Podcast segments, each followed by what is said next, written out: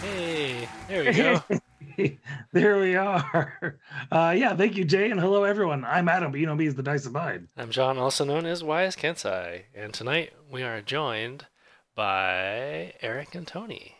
Hey, Boop, boop, boop. Hey, Eric and Tony. As soon as there we go. We did the thing. there it is. Transition magic. Uh, something's wrong with the Stream Deck. Oh well, Oh, boo. it's fine. It's fine. Technology, you're failing us. I know it's all good. We'll figure it out. Anyway, Yeah, guys, thanks for joining welcome. us tonight. yeah. Always happy to be here. So, uh, Eric, what are you drinking tonight? Oh, tonight is a bourbon Doc Swanson Lamente. Ooh, very nice. Tony? Lovely. Oh, Breckenridge That is was- great. I love Breckenridge. Yeah. Last time the wife and I were out your guys' way, we went to Breckenridge and enjoyed all of their fine fine dining and Booza Hall. It was great. Mm, you do. Yeah, definitely. How What a you, John? struggle. Yeah. uh, I am having uh, some some nice tea, some black black tea, because uh, I'm not feeling so great. It's it's fire season in the Pacific Northwest, so Adam and I are suffering from some upper respiratory distress. Uh, we'll try to mute all of our sniffles and coughs, but uh, that's what it is. I'll try. Oh, it sounds like we might not be able to hear Tony, John. All right, I will take a look at that. I bet it's this. Well, There well, we John, I I knew what the problem was, and I fixed it this time. Yay! That's Yay, much better than we uh, last week. Hey. We hear Tony now? Tony, you gotta say some words. Yeah, I, I do have to say words. it's Okay, there true. we These go. words coming out of my mouth. Great success. I'll, Words for I'll. I'll assume it's working just fine. Uh, so yeah, for uh, for me tonight, I'm enjoying my my final pint of uh, Seven Devils Brewing Company from Coos Bay out here in Oregon. Uh, this is their Arago Amber Ale. Hmm. Well, guys, uh, yeah, cheers. Cheers. Kanpai. Oh, I like that. It's it's quite malty. I do like that. Recommend it. But I'm also biased because they're friends of my wife. There you go. All right. Well, shall we uh, kick it off with the news? Let's do it. All right, a bit of a light news week today, uh, aside from the obvious uh, thing that happened today.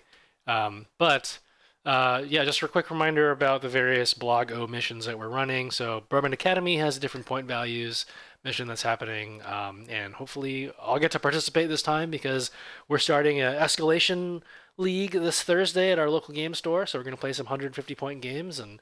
That means I get to bring probably a blue wolf, right? 150 points. That's half the list. Seems fine.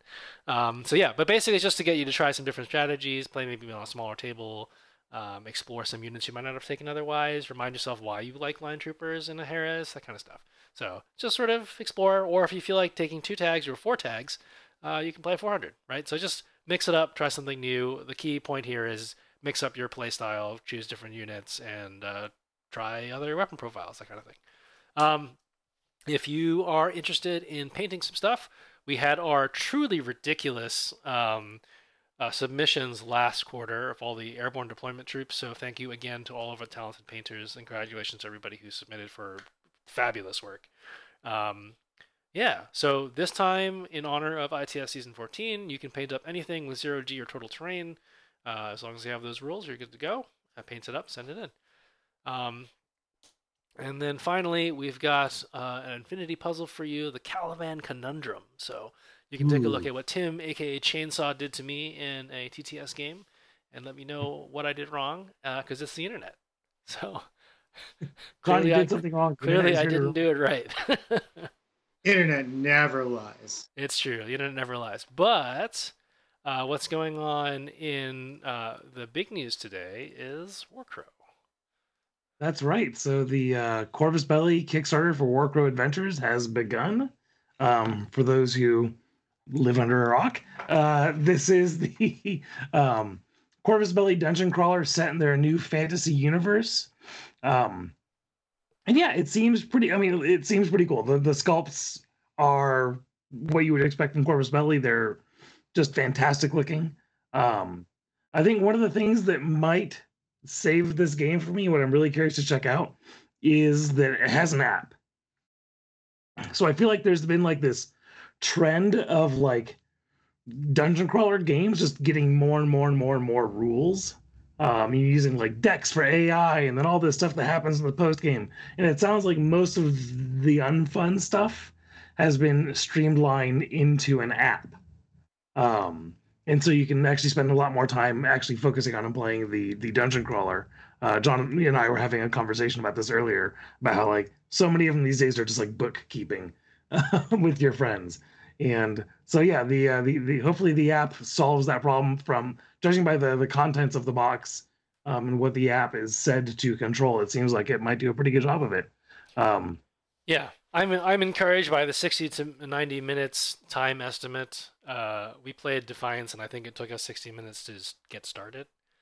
Well, yeah, it took us like an hour to set up the, the table. Yeah. Oof. So, I mean, I don't know. Like, I get really so. I'll I'll preface this with the statement that I generally don't like dungeon crawlers. So, you know, I just want to make sure my bias is available for for for everybody to to throw shade on. But um, yeah, I it's not really my favorite genre of board game.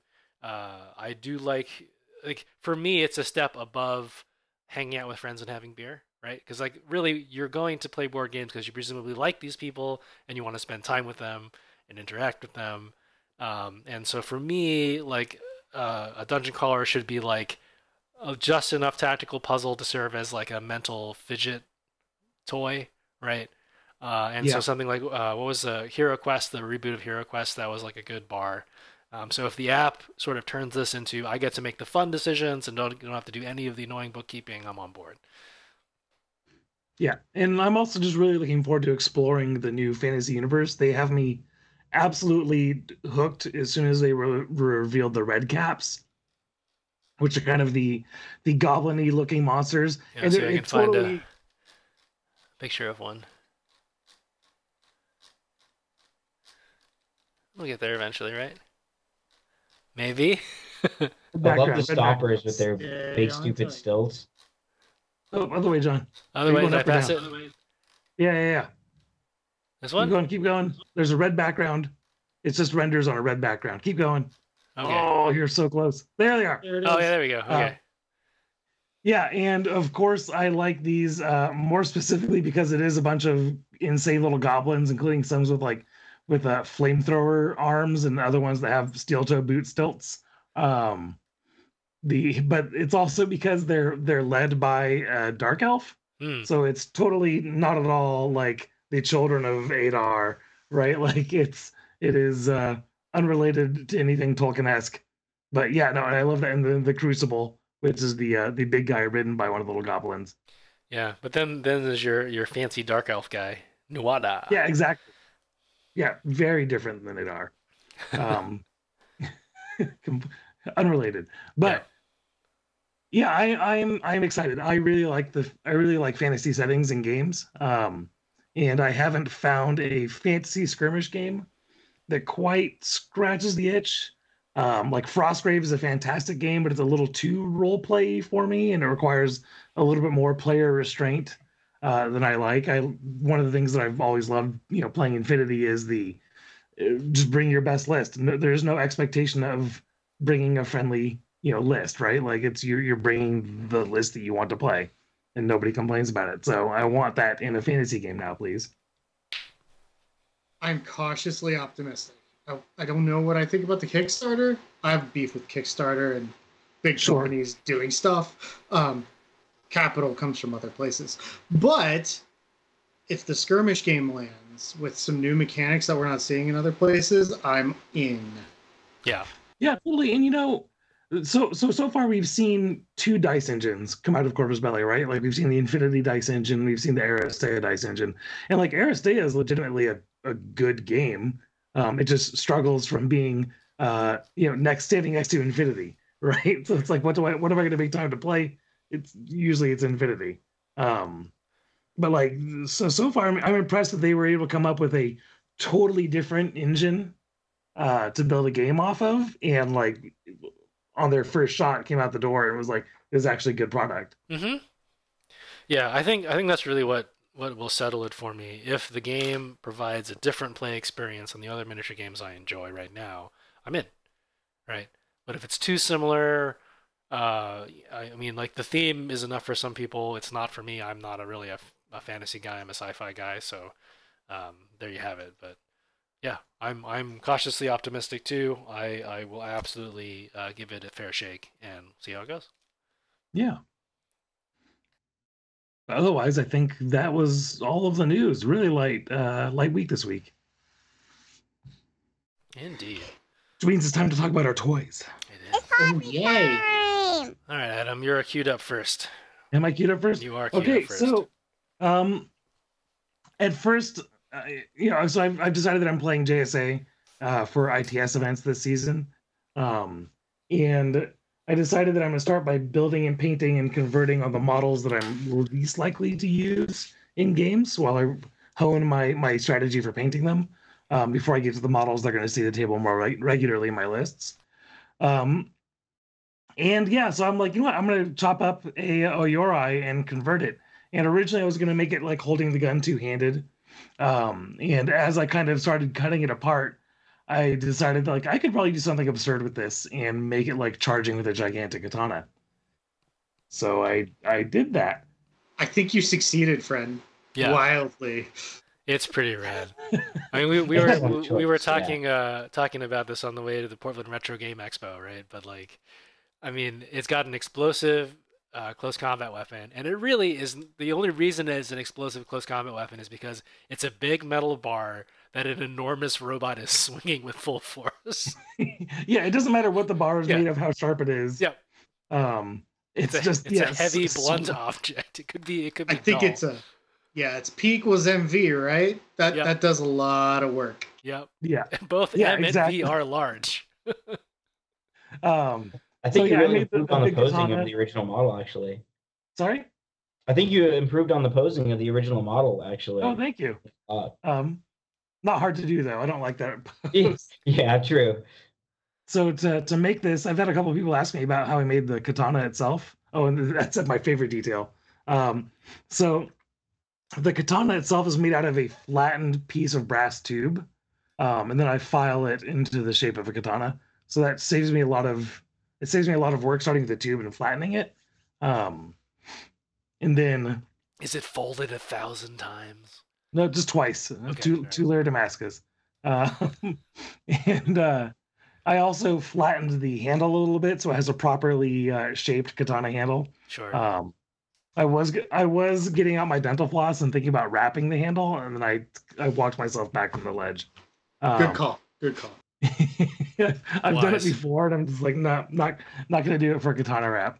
Um, and then this is the, the most fun part is like I felt like I saw somebody else at one point in time put a koala on their their O-Yoroi, uh, so I wanted to copy that. So I took my own um, koala there and ha- had it up on the top spine, and I can't remember who suggested it. It was someone in our Discord. Uh, was, when I it posted was the picture, Aaron, wasn't it? No, it wasn't Aaron. Was, Was it it Lila? Aaron? It was either Aaron or Lila. Yeah. Um, because originally I just had the koala pointing. And they're like, "Oh, you're gonna put a katana on the hand, right?" And I was just like, "Yes." Why? Of course. Why was that? How did you know? Yeah. Obviously. I, I think I think it was Lila. Now that I'm trying to remember it. Anyway. Yeah, I Drive so too. closer so I can hit it with my sword. Yeah, exactly. so I just used a uh, a steel pin for this one, and again filed it into the shape of uh, of a katana, really close enough to the shape that you won't notice once it's all painted. hmm Exactly. This was a really fun conversion to do. Yeah. It's fantastic, man. What's interesting actually is that the HM I didn't take a good picture of it, I don't think, but the HMG slots onto the back, hmm Ooh, that's fancy. which I didn't expect. Uh, so originally when I moved the HMG, I just cut it in half down the middle. Oh. and, then, and then I was putting that, I was messing with the with the HMG, thinking about where I could put a new 3D printed one. I was going to 3D print the PanOceania one, and then I was just messing around and noticed that it like, oh, this just like clicks into place on its back. So then I had to re reattach the two halves and resculpt the stock. with some plastic art, but came out fine. Yeah, looks great. Thanks. Yeah, this is really really cool setup. And Yeah. although I kind of pity you if you play anywhere near overhangs. I know, right? all. It's Yeah. not useful. It is super tall. It's a pain in the ass to transport. Yeah. I'm You just did imagining you did it to walking around yourself. with like See, now It's what you should have yeah. done, what you should have done, you should have given it a reverse grip katana because that's clearly better. Yeah, charging. I'll do that for number two. Right. there you go. There you go. Goodness gracious. What else did you get? Up? Oh yeah, so I uh, built some more South odds and ends. My South army is pretty big, so it's just picking up a couple odd things to fill some gaps that I had. Um, so I picked up a second Titan because people have been telling me that I should be running two Titans or two Scorpions. So now, John, I have two Titans and two Scorpions. Um, Cool. I love that choice, and your stand is great. I love that that Oh, yeah, thanks. put on there. Um, yeah, so I use this is the same brass rod that I used to make the katana from, except not squished. And what I do here is I use a wider brass rod for the bottom two inches because the model has a two inch silhouette height. So I can use the uh the the you know the spot where where it tapers to know the height of the actual silhouette, and then I can have the model be as tall as I want. Oh, that's, That's such a a great really idea. I love that. Um, it'd probably be easy to 3D print something like that too. Um, yeah. And then I built a couple of uh, black adders here with snub cannons because I like snub cannons and I like black adders, at least the model. So why not? And then I've had this this theory lately, John, that I want to test against you, Okay.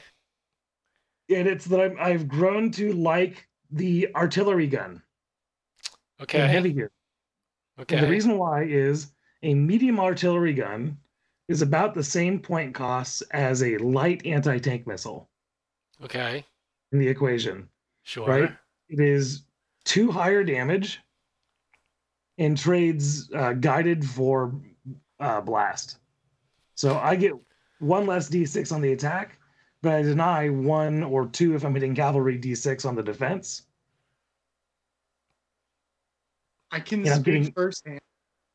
When Mhm. Tony decided to drop, I think it was a dual Ostrogoth on my Eden, he said, uh, "By the way, let me know how this feels." And then I lost almost an entire combat group in a single activation. Yeah, I I get it. I mean, damage 10 is gross. That's a lot It's of damage. very gross. I mean, even a marginal hit, you're still pretty much crippling whatever you hit. You know. yeah, Yeah. MOS zero cripples a hunter. Yeah, it's a bad day. So I, I kind of want to give the, give them a whirl. The downside, you know, the, the the biggest downside, of course, compared to a light anti-tank missile, is that they require a spotter. You can't direct fire them.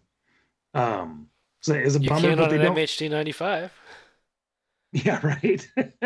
um, but they also don't need a TD, Sure. so I can use anyone as a spotter. yeah, um, that's fair. Looking for a TD. So I don't know. It seems interesting. I mean, for 13 points for damage 10 and direct it that ignores cover. I can an 95s are a little more expensive, but all right. I'll, I'll give it a shot. We'll have a, we'll have a Um, mag off. I know, right? And then I built. Speaking of artillery, um, so I built the last. These are the, like the last few things I just didn't have for South. So I finally got the dragon, um, and I magnetized it, and I posed it where its front leg is stomping because that thing should be stomping around. Yep. Um, magnetize the guns. Uh, looking really looking forward to running the linked um, medium field mortars on there. So they're gonna they're gonna hit as hard as a guided mortar, except two d six on secondaries Gross. which is super cool. But then Super Uh, cool for because- who? for me, Okay, all right. um, but then I've been looking at because I want to have some new coal to play alongside my South. Um, I was looking at the the free human the FHA the Free Humanist Alliance, hmm which if you take veteran on a dragon, you may give it precise. Oh, Oh no. So a precise linked field mortar sounds good. yeah. That sounds dirty. Oh man. Yeah, two two d six plus one on secondaries from a shot from it, ignoring cover if I have line of sight with the spotter. You know that Tony plays South, right? And you know I play Tony, right? Oh, hey Tony, do that thing if you haven't already. Oh, I will. Yeah, well, definitely next game. Sorry, Eric. Not really though. and Free Humanist Alliance gets uh gets access to um uh, conscript, Oh no. Uh uh so you can still I can still shave the points off like uh like my militia. Boo. Or feel the swarm of stuff in front of it. Yeah, exactly, exactly. It's gonna be great. Don't worry, John. It'll be fine. Yeah, I'm not worried. This is yeah, I play Black Talons. What could possibly go wrong here? I'll just I'll just hover I'll just hover bike you to death. Yeah, no, right? Yeah, That's it's all all these ideas, and then like a hover bike shows up, and it's just like there goes everything. Game over. It's okay. Bad days. It's okay. All right, what have you guys been working on, Eric? I have lots of stuff. So I've got a uh, Morats commission I've been working on for one of our friendly locals, Mm. which you can only sort of see. We're doing uh, yellow armor with I'm some sorry. red stuff. It's not that bad. There's a technique actually. Okay. Um, Jose uh, Jose Da Vinci, I believe is his name. okay. It's a NN, it's an M, NMM technique that basically takes the complexity out of NMM without actually changing what it is. So you watch Angels stuff and you see just glaze, glaze, glaze, blend, blend, blend. This Uh-huh. is kind of the opposite. Instead of doing glaze, glaze, glaze, blend, blend, blend, it's like a layer, blend, layer, blend, layer, blend, and it's a just a glaze over what your transition point is, and you just keep going with stark enough contrast along the way. Goes real fast. So um, I was blown away because I don't like NMM in general. Like I'm the guy who paints Infinity with like metallics because I can, and I'm freaking lazy. But uh, yeah, there's that. I was working on. I've been doing a lot of 3D printing. I got a 3D printer, and then it's just been darkness. Nothing but darkness. Um, Ooh, I didn't need that model anyway. Um, along with the some 28 mil Spartan stuff. Um, and I decided, hey, what the hell? Let's do uh, 15 mil Imperial Romans and just all the crap is happening. Oh yeah. I also have one of these things that I'm supposed to be building, but um, yeah. Yeah, me me me too. Ask me again in six months. Um, Right. But yeah, th- I've been just tons of those things and so much painting. That's my hobby land right now. Fair enough. Very nice. Tony? Nice, yeah. I've mostly been working on uh Blood Bowl team. I've been playing a lot of Blood Bowl because they just started up a league in this area. So What are you playing? What are you playing? Lizardmen. Okay, okay. Yeah. Oh, okay, okay. It's not halflings, but I'll I'll let it slide. Uh, so far so good. Uh, I got crushed in my last game. Well, I still won, but um, like eight of my team was casualties by the end of it. So. I Against don't know how to feel about that.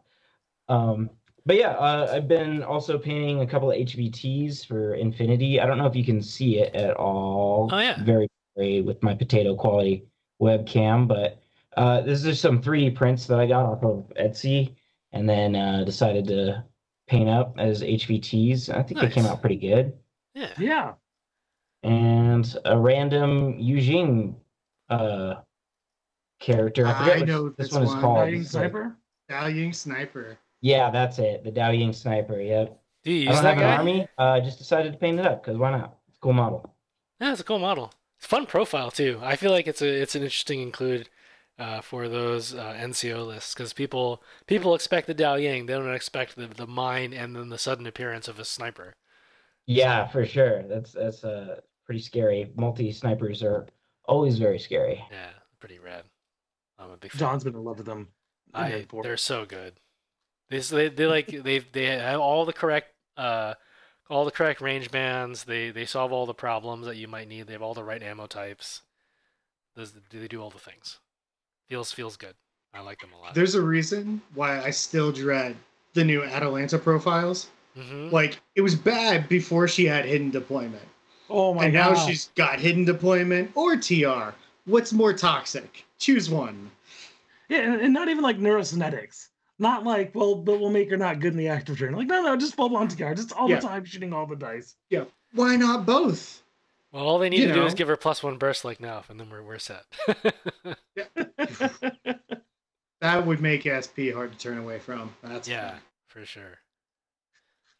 Well, very cool. They're all ready. I sadly have not gotten any games in because uh, I've been prepping this release we're talking about tonight, and I had a, a backlog of like nine Infinity games to write because I played two tournaments pretty recently, and that is a fair amount of games. Because then you know tournament prep, etc., cetera, et cetera. So no hob- no hobby for me. Although I did I did crunch through an entire Morat box in like a couple days, so that felt pretty good.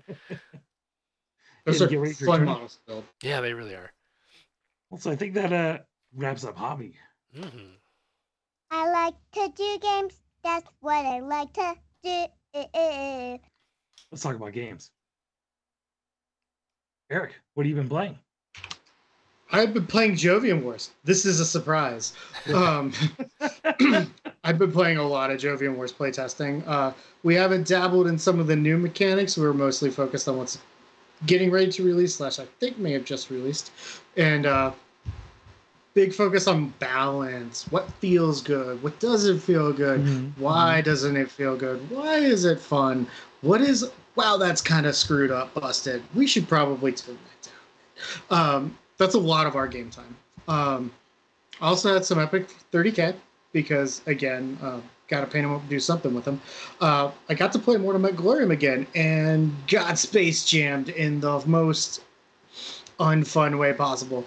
Um, uh, historical games, right? Right. So morale is a thing, and everyone Uh-huh. remembers morale for 40k, right? Mhm. um, morale in Mortal Kombat Glorium really emulates the real life feel because it just takes one group of guys to start running away, and then where did my whole army go? It just killed itself. I think Hmm. I'm losing this game now. But I was about to win, but not anymore. And yes, Some of them wanted to go home to their families. yeah. Yeah. I mean, I can't blame them, but I really wish we'd kill them back harder. So that's most of my gameplay as of late. I've actually not gotten much Infinity in recently. I don't know what it means to have free time as of late. I and understand 3D entirely. printing. Yep. So that's my games. Tony, what about you? Yeah, like I said, um, playing a lot of Blood Bowl lately with the league that they started up in this area, and um, yeah, playtesting some Jovian Wars, which has been uh, really rewarding. Actually, it's been it's been great to see how it has progressed so far, and I'm having a good time with it. Yay! I'm really excited success. about this. Um, I'm I'm jealous that you're playing in a Blood Bowl league. I would love to play in a Blood Bowl league. I will, I Yeah, will it's- happily it's been play a lot my, of fun. my It's Skaven. crazy chaotic. Like uh, this last game I played with uh, a guy that was um, playing Khorne, Hmm. and uh, yeah, like I said, by the end of the game, I had like four guys KO'd and four casualties. He killed a Saurus, but I still won Wow. two to zero. So you know, I'll Hey. take it. I was gonna I was gonna ask how the new Khorne team is, and I think you summed it up perfectly. Yeah, exactly. we just beat each other's faces up uh, constantly, and my slippery skinks ran in there, grabbed the ball, and scored. So you know, whatever. You eight won. guys out, but yeah, I won two to oh. That's Khorne. His Um, big angry guy just stood there half the time. He kept rolling ones. Uh, so he was just standing there doing nothing. Right when uh, he needed to go blitz me, he would just get so angry, he would just stand there. oh man, yeah. I'm I'm just hearing about it makes me jealous. I I'm a huge halfling, uh, halfling and chaos dwarf uh, supporter, but I've been wanting to get my uh, my Khorne team on the table because their new rules just seem ridiculous. Like friends, frenzy on everything. What could go wrong? yep, it bites. It bites you in the ass more than you'd think, but uh, it's all. Yep. Oh, very cool. Um, I only had one game of Infinity, and it was a sad, sad game against John. Why? Why is that? gonna- Why were you sad? He he is going to write it up to immortalize uh, how sad it was. So I got to put my O-Yoroi on the table, and then I got to take my O-Yoroi off the table. Sure. In my defense, I did point to the camo token that you put it in front of, and I said that's probably a Cataran, and you said okay. Yeah, because the math in my head was fine. and we looked it up, and then my math wasn't totally bonkers. I just, as we also discussed, I was putting way more up to ante than you were. Yes. Also true. Yeah, r- rough, roughly equal odds. It's like okay, that's fine. Like I can take a couple equal odds shots, but I, but I can't fail multiple equal odds shots uh, and be in a good place. Where if you failed, you lost a, tw- a twenty-one point 23. 22 Yeah. Cateran. Yeah, Like, it, yeah. So this is this goes back to like just because the odds are in your favor and their odds aren't bad, you have to think about what you're wagering. hmm Um, And I was wagering much more with my Lieutenant O-Yoroi than you were with your T2 Cateran. Yes. Absolutely. Yeah, it was a good time. Like all experiences with JSA. You know, I Yeah. got good odds on this. I'll just frenzy this dude. Why am I dead? yeah. Um, I mean, I mean, like it, this is just all part of the exploration of JSA for me. I really like the army. Um, it plays unlike anything else in Infinity, um, and so it is. It is. It does feel almost like learning the game again, even though I know I know the game and I know the mechanics, but I have no idea what I'm doing when I sit down at the table hmm or when I'm writing the army list. Even I'm like, I like I know that double Ryuken HRLs is good, and uh, a Diokai with two paramedics or a paramedic and a fort observer uh, is also good. And then everything else is like, ah, sure, we'll put it out Yo, there. We'll see what it Jimbo. Yo, Jimbo, my friend, is Oh, your like, friend. Jimbo's a monster. Yeah, he's great. Also, double Ryuken nines in cover with submachine guns.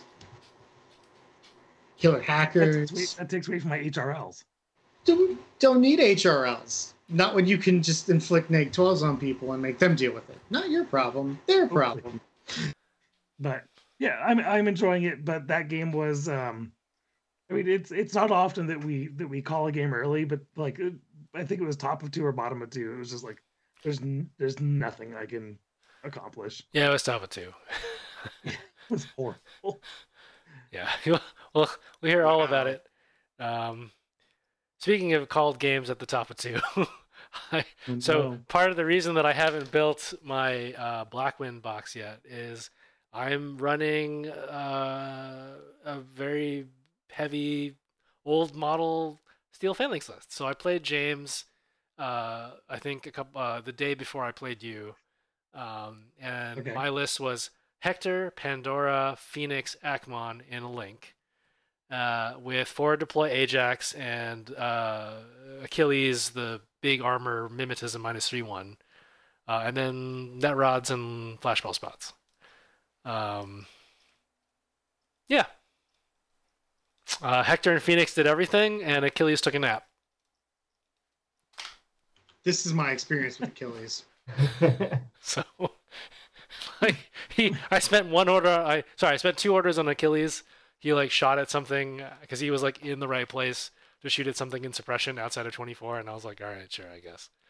But yeah, it uh, it went well, and then we were like, maybe we should stop now because, yeah, Sad Aw. trombone noises. yeah. Sorry, James. But uh, it was a it was a good game, and it's allowing me to avoid building my Blackwind box. So I'm gonna keep playing this list. there you go. It lets you put that off a little bit longer. exactly. Good plan.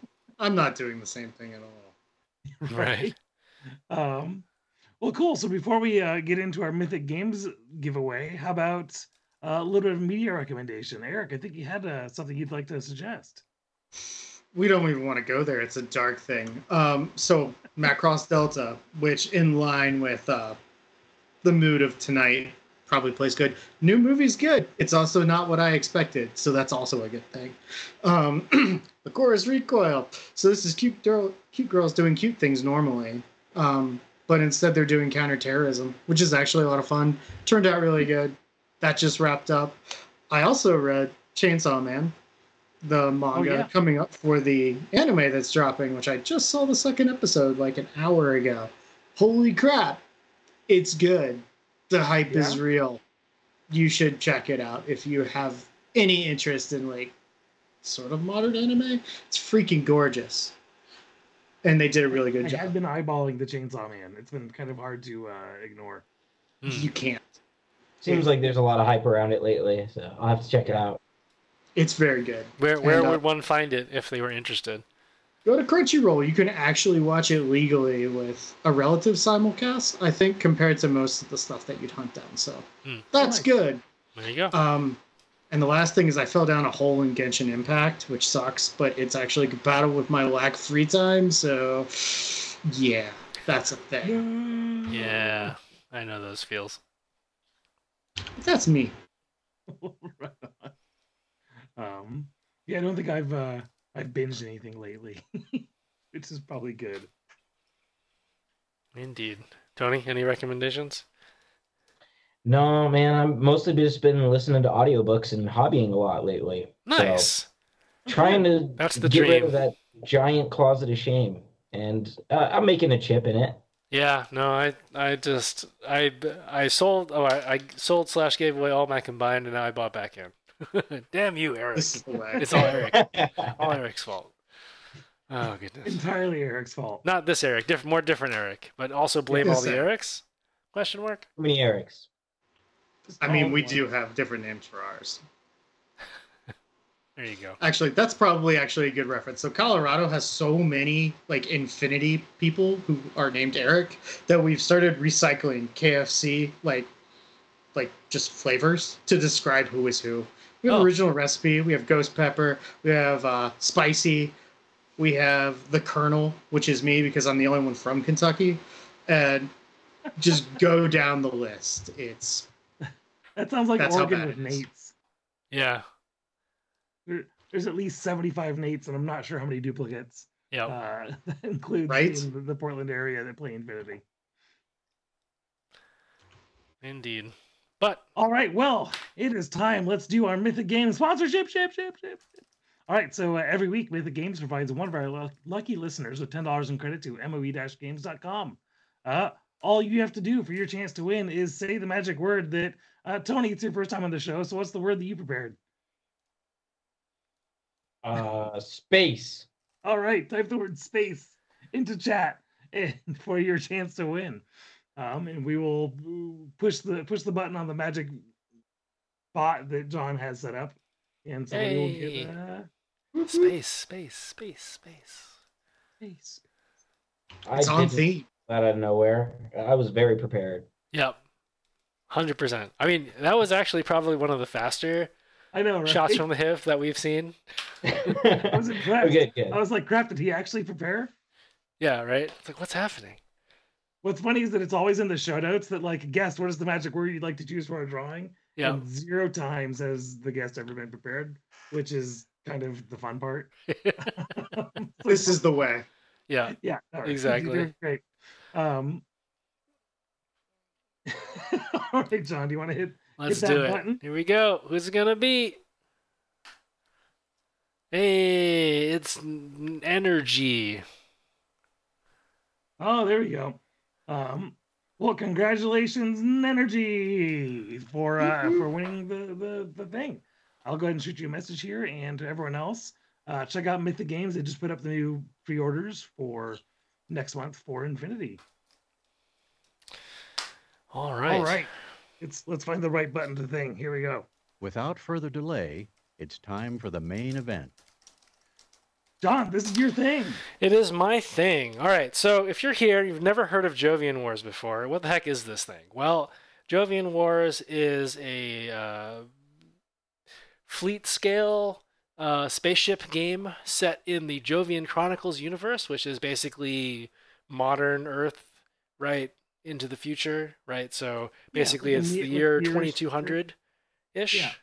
right? And the idea is that uh, we're still in the solar system. We haven't figured out faster than light travel yet. There's no aliens except for some like weird thing that hangs out in Jupiter's atmosphere. Um, but like that's it, right? So you know, we no proto molecule thing happening. It's just us humans being shitty to each other. Uh, so nothing new there. Um, Hmm. but so uh, Jovian Chronicles, for those of you who don't know, is the RPG variant. Um, so much like Heavy Gear RPG went into Heavy Gear Blitz, right? Uh, you know, uh, Jovian Chronicles turned into uh, Jovian Chronicles Lightning Strike, and then now Jovian Wars. Uh, so it's its own war game, um, and so eventually, I think the plan is to, you know, sort of merge it back in, much like uh, um, Heavy Gear, the RPG has a slightly more complicated combat system bolted on top of Heavy Gear Blitz, right? So that's the same general idea.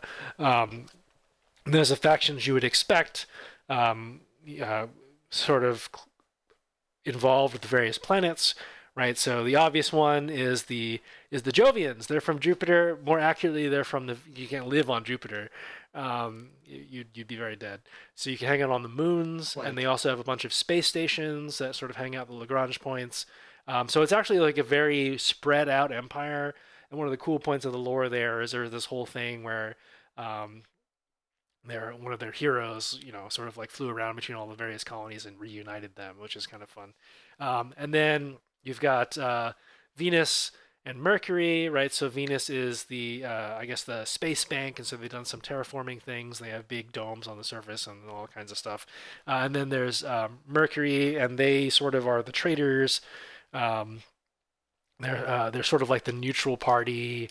They get to uh, trade with all the nations, and and everybody gets mad that they're you know they're trading with who you're at war with, et cetera, et cetera. But they sort of run around and try do all the the merchant guild stuff. Um, and they're very closely allied with uh, with Venus in weird, shady ways because Space Bank and Space Traders, right? Makes sense. Um, and then there's there's CEGA. So CEGA is a Central Earth Government and Administration, uh, and so part of the reason why uh, all these planets sort of took off and had had their own little colonies and turned into uh, their own sort of nations is that Earth sort of collapsed for a while, and uh, they sort of went incommunicado and they started nuking each other and like bad things happened. There were wars and they just sort of disappeared. Um, then one faction won out and they're calling themselves CEGA and they're like, oh, we're back. We're back on this on the political stage of the solar system, and we're the bosses, and you should all listen to us. And everybody else is like, wait, hold on, you sort of like disappeared for a while, and now you're bossing us around. That's not cool. So tensions are rising, and that's sort of where the uh, the RPG uh, timeline story arc is. Um, there's like space elevator explosions and stuff, so it's all it's all good times. Um, and then of course there's Mars, and Mars is sort of like uh, the place to have the proxy war. So there's the Mars Federation versus versus the the Free Republic, um, and so there's there's some lore associated with that. It's kind of like space problematic Germany versus space uh, cartoon America kind of situation. Um, America. yeah. So I mean, it's it's it's uh it was written a, a while ago. We'll say we'll just leave it at that. Um, and then and then uh, for you Expanse fans, uh, there's Belters and they're called Nomads, effectively. So those are those are the things. I am looking forward to uh, to the, both of those new. Uh, I guess not new factions, but n- newer to the uh, to the miniatures game. Right. So currently, we should probably start there, right? So Jovian, Yeah, yeah. CEGA, and um, Venus are the factions that have been released. The two original ones are Jovians and CEGA because they're the big they're the big superpowers, right? You can sort of think of it um, not in the same way as like Russia versus the U.S. in the Cold War or like it's the Soviet Union, but like you know that that same kind of scale, right? So like the two mega superpowers are like duking it out, and everybody else sort of in their orbit, making deals and alliances, right? So it's really Jovians versus CEGA and everybody else sort of like doing other things around there and like adding to the the, pol- the political web of intrigue. Um, but the you know they're the two big powers. Um, so then Venus came along before I, I started on the project, uh, and so they were they were the the most I guess immature of the three factions. Um, so one of the things we've done in one two four is we've done a lot of work. Uh, thanks to these two fine gentlemen here, who I can't thank enough for being amazing alpha testers for the game. Um, so we went through a lot of that. Um, so yeah, why why would you bother checking this game out? Well, uh, if you are into spaceship naval warfare games, this is definitely in that vein. So if you like Battlefleet Gothic, Dropfleet Commander, Firestorm Armada, Halo Fleet Battles, like all of those things, and you're into that, and you want to see space lasers and railguns and you know particle accelerators and missile swarms, that's that's your bag, and you want to push you know big capital ships around that uh, look more like what you would expect humans to design if they were obeying the laws of physics, right? Um, this is this is the thing, right? Um, the one thing that I, I really think Jovian Wars differentiates itself with is the fact that um, the squadrons are for realsies like part of the game. So if you look at all the other games we just mentioned, right? So yeah, So there's there's a there's a, a Venusian ship for you right there. Um, and uh, but the but the squadrons have their own models. They're not like little tokens. Um, they have their own stat line, their own cards. Um, so they're they're they're a peer of of the capital ships. Certainly not in damage output, perhaps, but right in terms of importance on the table. Um, and so you can upgrade them just like you can upgrade capital ships. You you know you you purchase them with points. Um, they have their own activation, same as the capital ship, um, and they interact with one another and capital ships in cool, interesting ways. So Yeah, They're very much a big, big part of um, thinking about it as a true combined arms game, as opposed to tr- thinking about it like a, oh, I've just got a bunch of caps that are going to shoot each other across the board. Think uh, like in Legend of the Galactic Heroes, where you've got just millions of starships shooting at each other across the way. Squadrons really make it split apart. Yep. Right. I- I will say, like from from a field perspective, you mentioned Battlefleet Gothic and Dropfleet Commander, but in both of those games, squadrons are essentially m- tokens. Mhm. Um, and this actually, it feels more like the way you see a, uh, honestly, the way you see like a battle go down when you're watching like Macross, right? Mhm. Like the the squadrons are kind of the exciting back and forth, while the capital ships pummel each other away from from a distance. Um, it is a much more engaging game around because of the squadrons instead of the squadrons just like I said, just representing like a thing that will cause a point of damage in a turn if you don't, you know, just try to Yeah, a huge something. part of this game is is screening, you know, making sure that you have some squadrons to intercept their own. Because if you leave it your caps undefended, then there's a pretty good chance their bombing run will just gut your your major destroyer or battleship. Um, Yeah. That's a that's a really interesting part of the game for me. And, and maybe because of that, it actually feels more like carrier battles as Mhm. opposed to feeling like um you know, Battlefleet Gothic is an like an old you you know maybe even pre World War II era um naval combat simulator. Right? Like it, it does have fighters and bombers, but they're less relevant than than you know Age of Aircrafts, right? Mhm. So it, it definitely does have a stark contrast to Battlefleet Gothic, where it does feel like a more modern style of combat is occurring. it also has a lot of it having squadrons presence really changes how the shapes of fleets take in various like capacities. Uh thinking like venus venus needs to lean into its squads because uh it's only got so many kinds of defenses that can keep it alive. So by packing a lot of squads you end up with these really odd looking fleet combinations compared to say a CEGA group who's going to be shoving the biggest scariest capital down your face. Yeah. And then just swarms of like super cheap, super cheap squads. Um, but Venus also packs the Alpha Predator squad of pretty much any squad out there for a pretty good price. So you see this really interesting split out of what it looks like on the table versus how it looks like in uh, how you would imagine it to, which is very fun. Yeah, it's Yeah. really cool like that. You can totally beam sort of mecha in half if you want in this game. That's like a legitimate thing. Another thing that I really want to capture in the game as much as is, is reasonably possible is the Itano Circus. So if you don't know Mhm. what that is, it is the anime missile swarm. Uh, it was going, it you know, sort of started with a, a dude named Itano who was in the animation business. Uh, you can go look it up in the uh, the rules release. I have like a link to an article on it. It's really interesting stuff. Um, but yeah, It's not so only Atama Circus. it is really called the Itano Circus. Yep. Oh no, it's really called the. I didn't know there would be an article. Yeah. On it. It's for realsies that thing. Uh, like apparently as a kid, he like strapped a bunch of bottle rockets to a bike, lit them all up, and then like drove through the center of town or something, or like rode his bike to the center of town, like shot fireworks everywhere, which That's an amazing story. which feels on brand for for like what he ended up animating, right? That's It's hilarious. um, it's actually fun because that's a mechanic in this game for Yeah. all intents and purposes, and that's something you don't see in most games. Like you interact with the combat, you interact with missiles. You Yes. don't just point and click.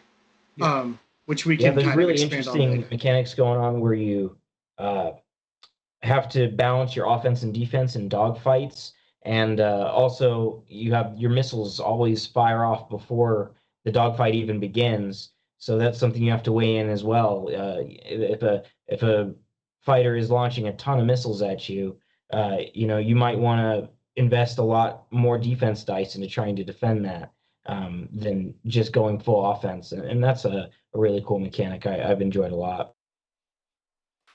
Yay! All Good right, work, so John. so so what does this 1.2 uh, 1.2.4 launch actually mean? Well, so the first three factions, Jovian, CEGA, and Venus, are like stable-ish. They have distinct faction identities that make sense. There's mechanics now that aren't that, that don't feel as bolted on as before. Um, some of the old keywords that sort of were like whatever now actually do something. Um, we've made a couple. What's up?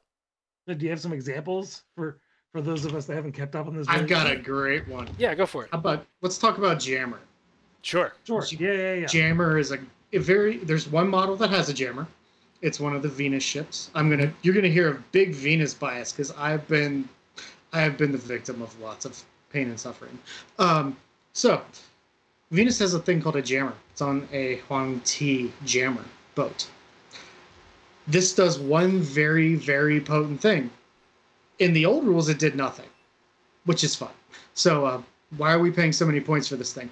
Uh, you're paying so many points for this thing because if you're within six inches of this model, missiles just turn off. Oh. There are no, you do not hit something with missiles within that radius, but you can shoot your missiles out from within the jammer bubble. So what that turns into is a big paint painting a giant thing on this saying, please kill me. Which is why you also see another thing called ECM sitting on that boat. Which there's Yeah. another very uh, updated purpose, I believe, from how it used to function. Um, nowadays, ECM diminishes damage that comes to you unless you bring a way to counteract it.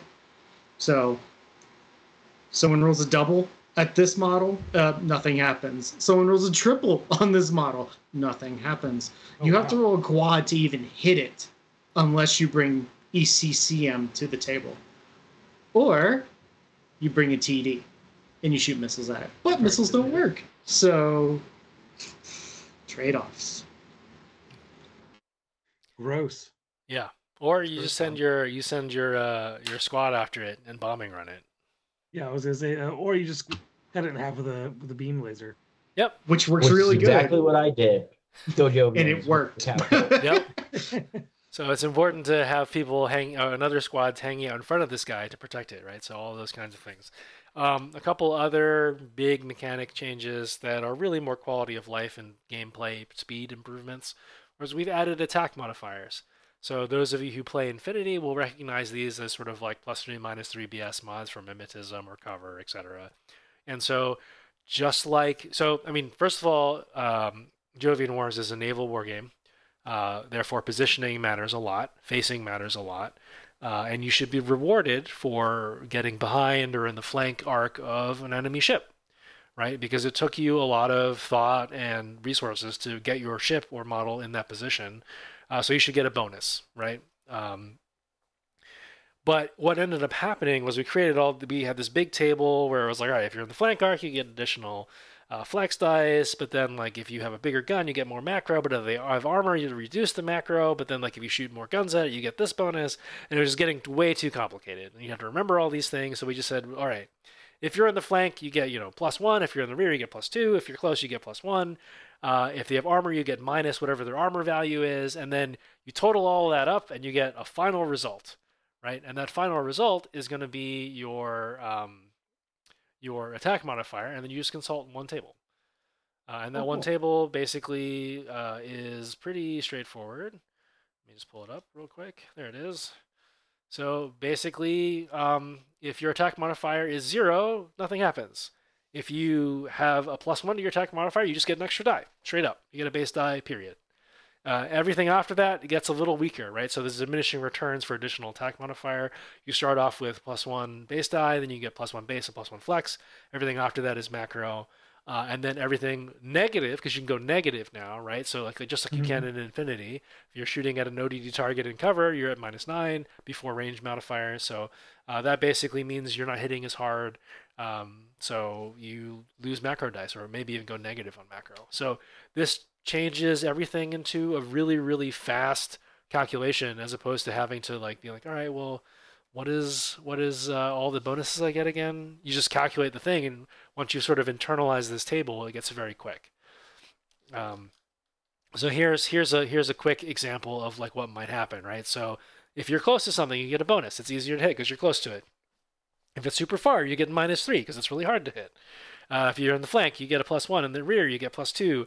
If you're obscured, you get minus, et cetera, et cetera, right? So it just it just keeps going and going. So all, all these kinds of things, you get all kinds of bonuses. We've even Another done big difference that you can really call out now is this you'll see this apply generally. This isn't just one situation. This applies in dogfights. This Yep. applies in bombing runs. Mm. This applies all across the board. So you're learning a single table Mhm. to play 90% of the game, as opposed to, oh crap, I have to do this in a bombing run and I have to do that in a dogfight, but oh, I'm doing this kind of skill check. So this is all, it's all the same Yep. structure. Yeah. So Link, for example, has changed a lot. So Link used to be um, you just roll multiple dice for so multiple attacks for the same uh, expenditure of fire control. Now you just get a you know a plus one attack bonus per additional weapon. So if you're linking your base gun plus another gun in the same arc, you get an additional die for the first one. The second one, you get an additional die and a flex. So this part of the this sort of an elegant because one of the bits, of feedback that we got from the Houston uh, playtest crew was that Link was entirely too powerful, and the Jovian Sure. Alexander was rolling three particle cannon shots and just deleting stuff. So this fixes that because you roll, you know, one time with bonuses. The bonuses are are bounded in their ability to generate hits. So it, you know, you still get the benefit of having um, these additional weapons, which you can use to shoot at other things if you want, or if you want to, you know, better guarantee a hit, you can spend more resources doing it that way. Um, other like like Eric was saying, other things that you can do that are really neat um, is it used to be the case that um, when you have ships close together firing their point defense at incoming missiles, for example, or incoming fighters, and you want to shoot your point defense lasers or your your uh, um, your um, CWAX, uh, sorry, sorry, CIWS, right, um, uh, or CRAM stuff that like uh, uh, in the Expanse, right, the little pop-up turret with all the tracers. Mhm. So other ships can support you, right? You can, you know, you can invent your favorite space magic where you have like tele- slave telemetry, blah blah blah. Um, and so you can work together to shoot, the, shoot down the missiles. It used to be you get like you know flex dice for every ship within three. Now you just get an attack bonus. So anytime you get a benefit now, it's just an attack bonus. Uh, and then this allows us to do things like um, give certain weapons a distinct bonus to make them very different, right? So it, it opened up some design space as well. So for example, there is uh, um, the Agaris Mercury Fighter, which has uh, some fancy laser system that has like a big, you know, redirection gizmo thing called the Sirocco laser projector.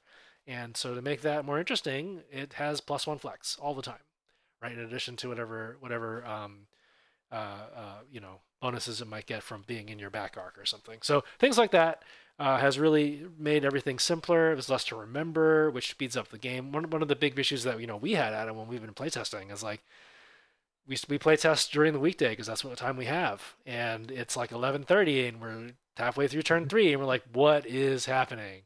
Why is this so long? And So you roll my 85 attacks to do one point of damage. yeah, exactly. So Actually, we have a really good measure for that.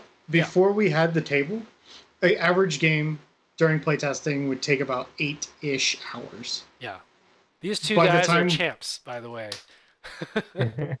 So now we've got it down to about a three, I think. Yeah. Was, was our latest game. Yeah, which is which is where it's supposed to be.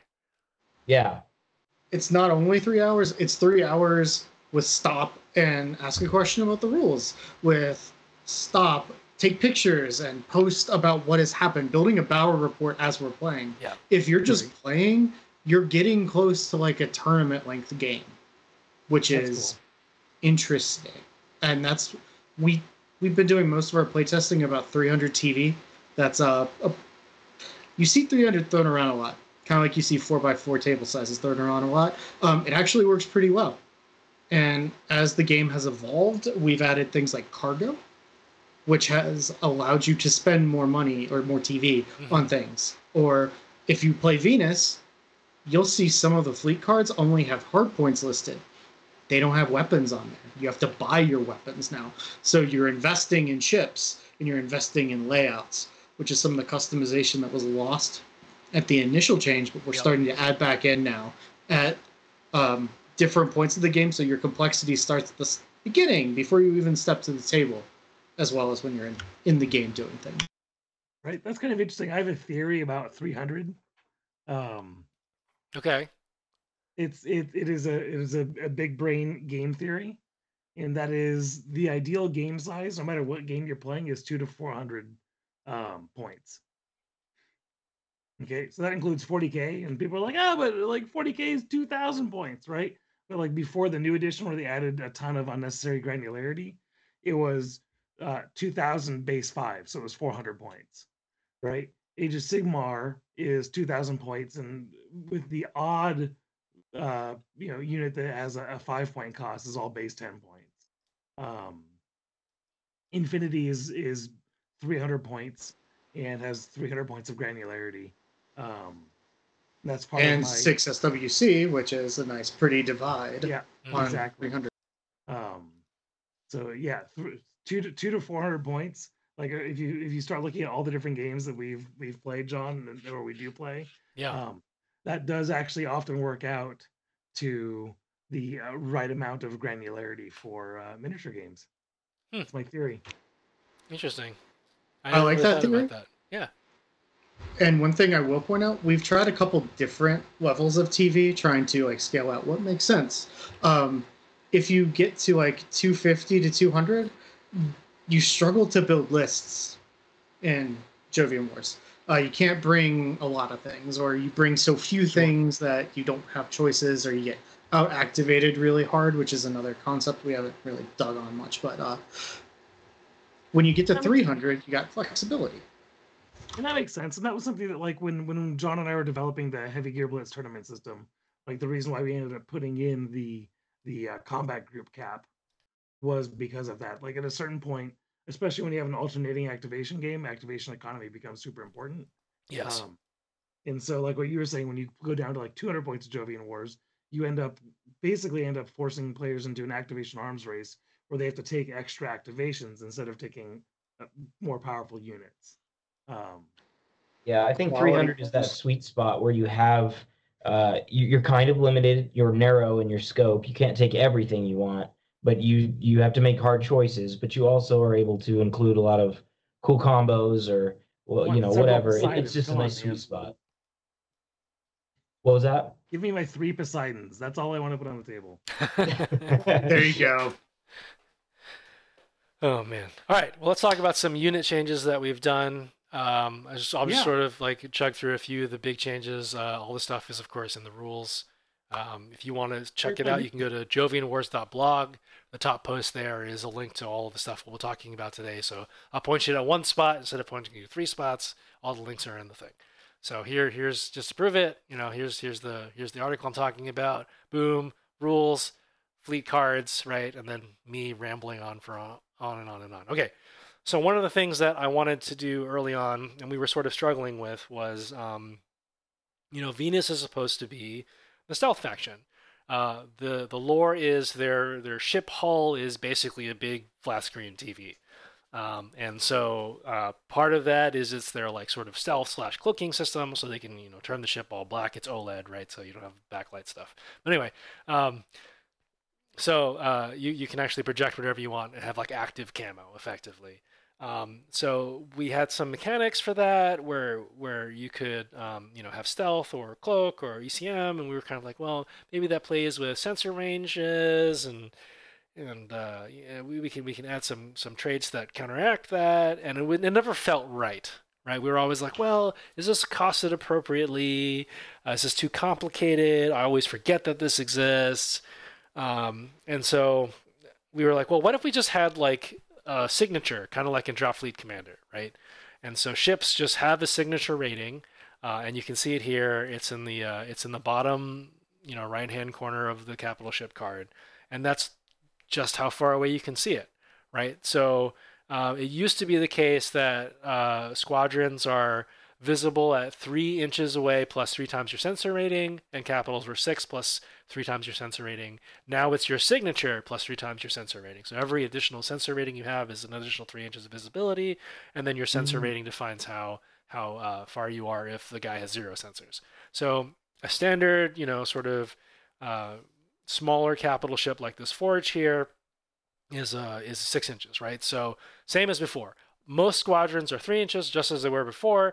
Most capital ships are six inches, so that hasn't changed. But this did open some up uh, up some nice design space where, like a God's Fire, which is really big, right? It's a big Uh-huh. command carrier with all these weapons, and it's like a big honking chunk of um, of uh, resin on the table. That's signature nine, and then the Gagarin, which can hold one of these ships in it, is signature twelve.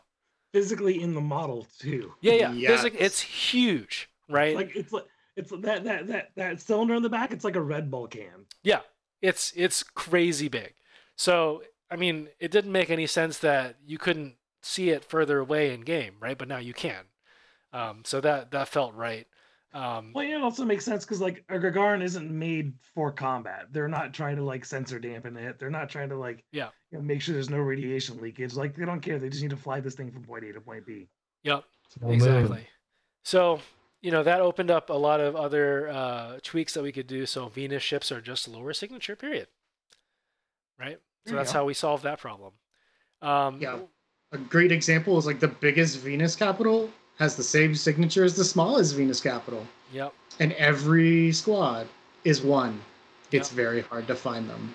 It Yep. used to be stealth was minusing from your sensor range, which was kind of awkward because you had to multiply your sensor range by your you know, sensors and then add you know, you know, three or six and then subtract from the stealth. And it was just kind of confusing. But now it's a lot cleaner, I feel like. Yeah, for sure. And that's we all due did to preserve playtesting. that.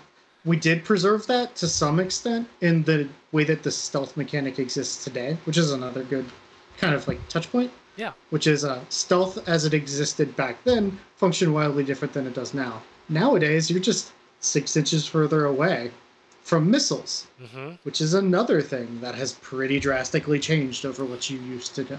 Yeah, so let's talk about that really quick. So what we just talked about was normal conventional shooting. You're shooting lasers or kinetic weapons at stuff, rail rail guns and that sort of thing. So you're saying you need the sensor lock to shoot at it, um, and then uh, you you fire, right? So if you're either in range or you're not. Um, missiles, however, have their own targeting computers, their own propulsion systems. They constantly update their their targeting solution as they continue moving uh, through space because the target's moving, you're moving, right? You have your own sensor package. So um, the governing range on the sorry the the mechanic that governs the range of a missile, both modern you know physics today and in this future space magic game, right, is propellant. Eventually, you you run on a propellant and you can't you have no more reaction mass, so you can't change your trajectory anymore. You are on a, a terminal path. You're just going to keep going in the direction you're going. Right? There's no friction in space. You just go in the line you were going in, uh, Mm-hmm. and then you the ship can just dodge you. Right? Um, so that's how we we handled that. Um, basically, every single um, every single missile type has has a has a different uh, range now. So uh, anti-capital missiles are just 18-inch maximum range. Once you go beyond that, they just sort of are useless.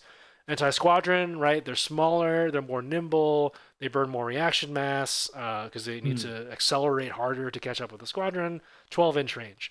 Uh, cluster munition missiles are just fancier anti-squadron missiles, so same range. Uh, nukes are in the game too. We'll talk about that in a second. So nukes are um, 18 inch range because they're sort of anti capital. Uh, and then there's swarm uh, missiles, which are intended. To, uh, the the mechanic there is you take the volume that you would spend on a normal missile and you divide that volume into many submunitions.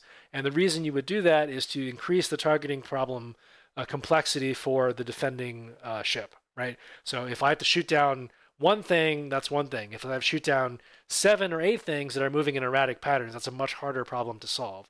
Of course, if you reduce the volume, you have to obey the laws of physics. Um, so you have you have less reaction mass, uh, and your warheads are are, are less potent because you just have less stuff to explode, right? So they they uh, they don't hit quite as hard, um, and they don't travel quite as far. So that's what swarm missiles do. And then there's torpedoes, And torpedoes get around uh, the, the the reaction mass problem by having a railgun shoot them first.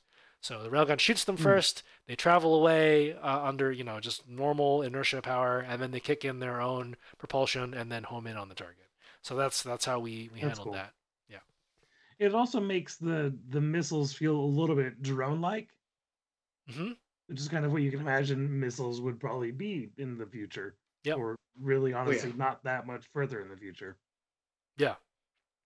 Um, so nukes are actually AOE's now. So um, it used to be the Excuse me, what? case. What's that? I have a great story for this. There's AOE's now You've in space. Yeah. There are AoEs in space. So it's not so much placing a template; it's resolving a particle atta- a cannon attack at everything within a radius. Oh, nice. Right. So it. And when capital ships explode, they do the same thing. Yep. Uh, so that can cause a chain reaction that can mess up a fleet, which I believe is Eric's story. Yeah. Yeah. Go for it. Yeah, so um, Tony took advantage of a couple key things. He brought CEGA, he brought a nuke, and he took advantage of one of the f- ways that Venus now has to play. Venus plays clustered together in general. You cluster together around your jammer, around uh, CMM missiles are unique in that they're a bonus defense, a different point defense than everyone else uses. So you're very much encouraged to cluster. And he flew a nuke into the back of a lightly damaged capital ship, which caused a chain reaction and blew up two capitals, deleting the one that was hit, and then killed about four or five squads, some of his own, uh, and just this massive chain reaction of just things dying over and over again, which is why one, you can only bring one. But two, uh, also kind of shows the importance of one of our other mechanics, which is uh, nukes escalate by default. Mm-hmm. Target designators also escalate results, which means nukes double escalate. If you have a TD in sensor range, it does horrific things. Yeah. So target designators escalate uh, missile attacks if you are in sensor range. Right. That's what they are now, as opposed to using other people's sensors to extend your sensor range. That's what they do now. Um, because it, get, it got kind of weird with missile propellant ranges and all that kind of stuff. So we just did that. Uh, this is an active area of balance exploration. I wouldn't Mhm. count on this being this way the entire time. Right now, it feels okay, but uh, we have a pretty small playtester pool right now. You're you're looking at it, right? Plus the guys in Houston. Um, so uh, please help us test and give us feedback on what you guys think. Uh, we'll continue doing what we're doing, um, but you know, uh, we're all biased in our own way. Um, but I want to talk about uh, that scenario you described a little bit more. Um, because Venus is particularly susceptible to particle cannon hits that are coming from nukes. Um, so you may have seen other cards with you know multiple redundant system boxes. So part of the lore of Venus is that they have very small crew complements. Um, so they do a lot of automation and redundant systems. So you can sort of see that here, right? So a redundant system. Let's take a look at this defense line on this SAR, right? If I hit it once, I drop its defense from three to two because I cross off the three. If I hit it again, it's still defense two because I have redundant defense systems, right? Because I have a bunch of you know automation and and redundant power conduits or like whatever space magic thing you want to say. Now, Mhm. if I hit it with a particle cannon, though, um, you take out all the redundant system boxes, right? So if I hit it with a particle cannon when it's reduced to two defense, I cross off all the twos, all three of them, which gets really hmm. bad.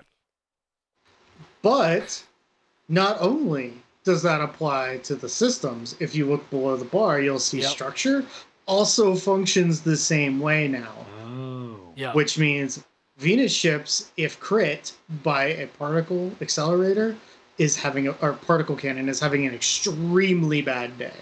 Yeah. Very hmm. fast. sad. Yeah, so they're hard to hit.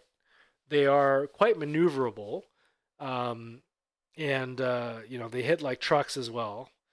But if you hit them with the right thing, they're very sad. So it's a it's a inbuilt weakness. And one of the things that I like about this um, is that um, a lot of times when you do war game design or game design, you look for interesting ways for units to be good at stuff.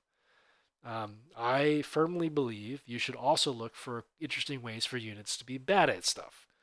Um, so you, you want to find things that uh, are, are unique weaknesses uh, so your players can feel feel big brained when they uh, discover something like this. Right.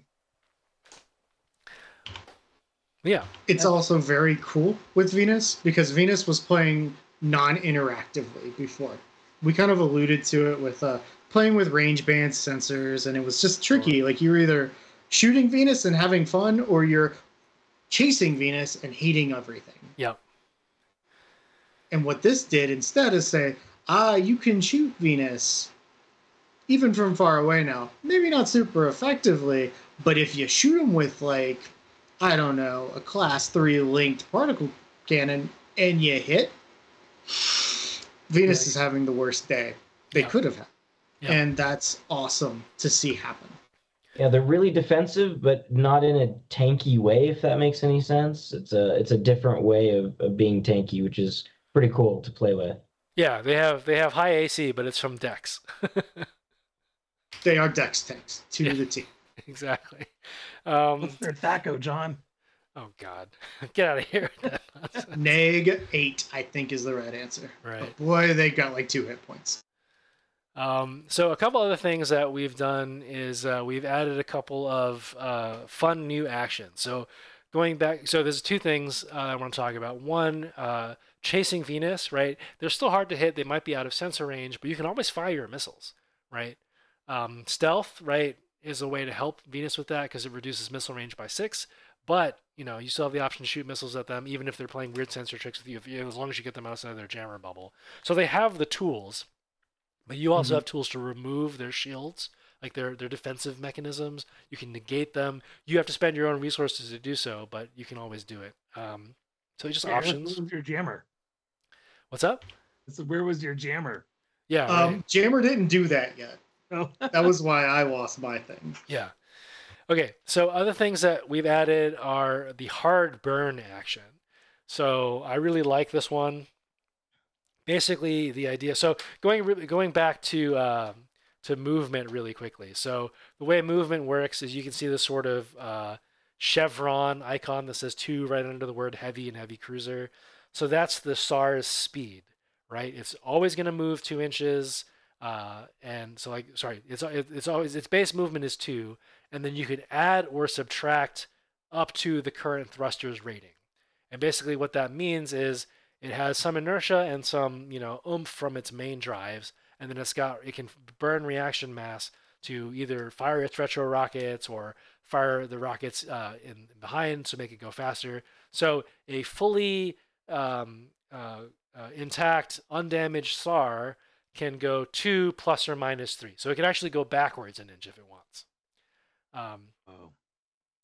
so that's how that's how movement works. As you damage it, uh, it gets less and less able to do that. So if you take out all of its thruster boxes, it's going two inches forward. That's it. Yeah, Right. Just on its inertia. It's also only turning once now. It's also only turning once, right? So that's it, right? It just it's just gonna it's just gonna go straight. Um, so what what hard burn does is it doubles your speed, right? So that two becomes a four. So you are going way faster, right? Uh, so you can go up to seven inches a turn, um, but you are doubling your speed for two turns, not just one oh. right? So cool. y- you got to know when you want to do it, right? So this is very often something you might want to do if, um, you know, you you're starting off the game, you're in your deployment zone, you see the thing you want to go pounce on and shoot all your short range fighters at, and do you know initiate a bombing run or whatever. So I'm just gonna hard burn at the beginning. This is kind of a no brainer thing. You're there, you you you want the extra speed on your next turn anyway, so this sounds great. Um, what this also lets you do is that sort of X-wing maneuver, right? So like the X-wing in the game, where you do that long five, right? And that will help you right now, but not if they turn around, right? Yeah. So so there's all these like kind of little things that you can do once you get into the fur ball.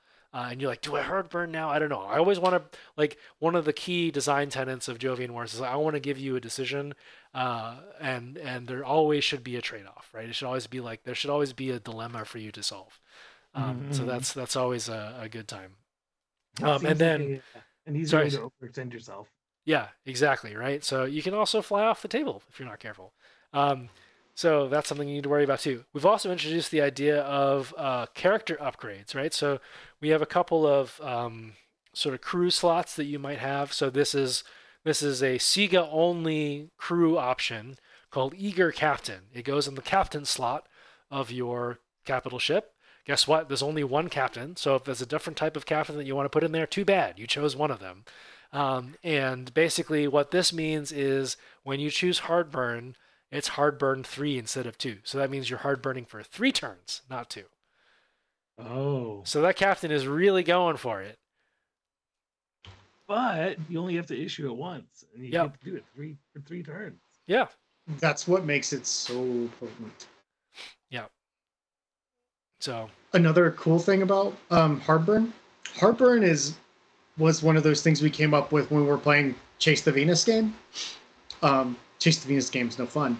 Um, but what Venus learned to, in reply is Venus likes using hard burn a lot Mm. because it's already kind of quick at first. Because as soon as you hit them once or twice, they're they're done. Uh, that's a very much a theme with the Venus fleet. You thrusters, their thrusters go down and they can't go anywhere. yeah, you can't go anywhere. Your agility doesn't matter, and hard burn will either buy you a chance to get away, which is uh, often what I did. Hide behind the big moon. That'll save me, right? Doesn't if you don't get there. I Yeah. found Or out. blow past them and turn around and shoot them in the butt with missiles. You know. that also happens. Yeah, We, we need So- we need art for this, John, which is just the big red button. exactly. The Um, go the go faster button. Yeah. I imagine the expanse and then hitting into uh, getting jacked in full of chemicals so they can go real yes, hard real yes, fast. exactly.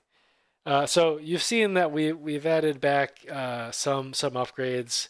Uh, we've talked about um, uh, hard points and and weapon options. So one of the other things that we did uh, is we've changed we've changed all um, all weapons to be various classes.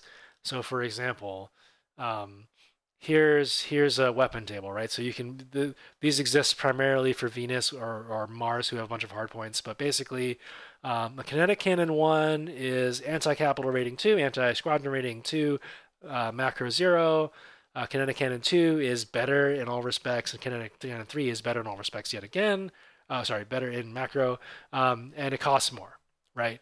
So uh, the thing that was kind of annoying in terms of uh, developing point costs for ships and stuff, and remembering like what the hell was going on when you're looking at your ship cards, is that we were tuning individual ship uh, kinetic cannons differently. So in the same Mm. fleet, you know, capital like a Poseidon versus a Narwhal, even though the guns on the model are the same, like one might have one more point here or there than the other, and that was like driving me bonkers in my spreadsheet. So we just got rid of all that, and now you either have a kinetic cannon one, two, or three, or you may have a spinal kinetic cannon, right? So there's four classes of weapons: one, two, three, spinal. Um, I think and that drastically simplified everything. there's there's one, two, and three barreled versions of this. Exactly, right? So might as well just lean into what the models are telling us. Um, so that's what we did. So you can sort of, if you scroll through the fleet, the fleet builder, you'll see all the various uh, kinetic, uh, sorry, all the various uh, weapons and also the cost for all the arcs and stuff because they all cost differently, right? So uh, if you have a turret beam projector, it costs more because you can shoot in every direction. But if you have an aft beam projector, it's not as useful, so it's super cheap, right? So that's sort of the, the way that works. Um, we've also added uh, cargo. So this was a problem that I faced when uh, sort of beginning the design process for Mars and Mercury. So um, Mars is definitely the proxy war world, and so um, they keep buying and getting issued. You know, there's certainly no modern day equivalent to this. Nope, not at all. Uh, but um, yeah, so they keep getting you know cast off equipment, um, and they have to repurpose a lot of like cargo ships. Uh, Mercury, of course, being the trade, um, the trading guild, right? The merchant guild is mostly cargo ships, and then a couple of warships and stuff to defend against pirates. Um, so, how does one make a war game where you have a bunch of cargo ships and you're like, cool, great. I have cargo. I have a bunch of kumquats. Great. For what reason? Yeah. So, um, and then of course there were there were other ships like the Appalachian in CEGA, which is a cargo ship, and that just sort of had a gun on it. People were using it to have hangars in there. Um, and so you're like, well, what if we just had a cargo mechanic and where you could just buy upgrades? And so this this Appalachian here has cargo four, and that means you can buy up to four slots worth of cargo, and that is pretty straightforward, right? So here's an example.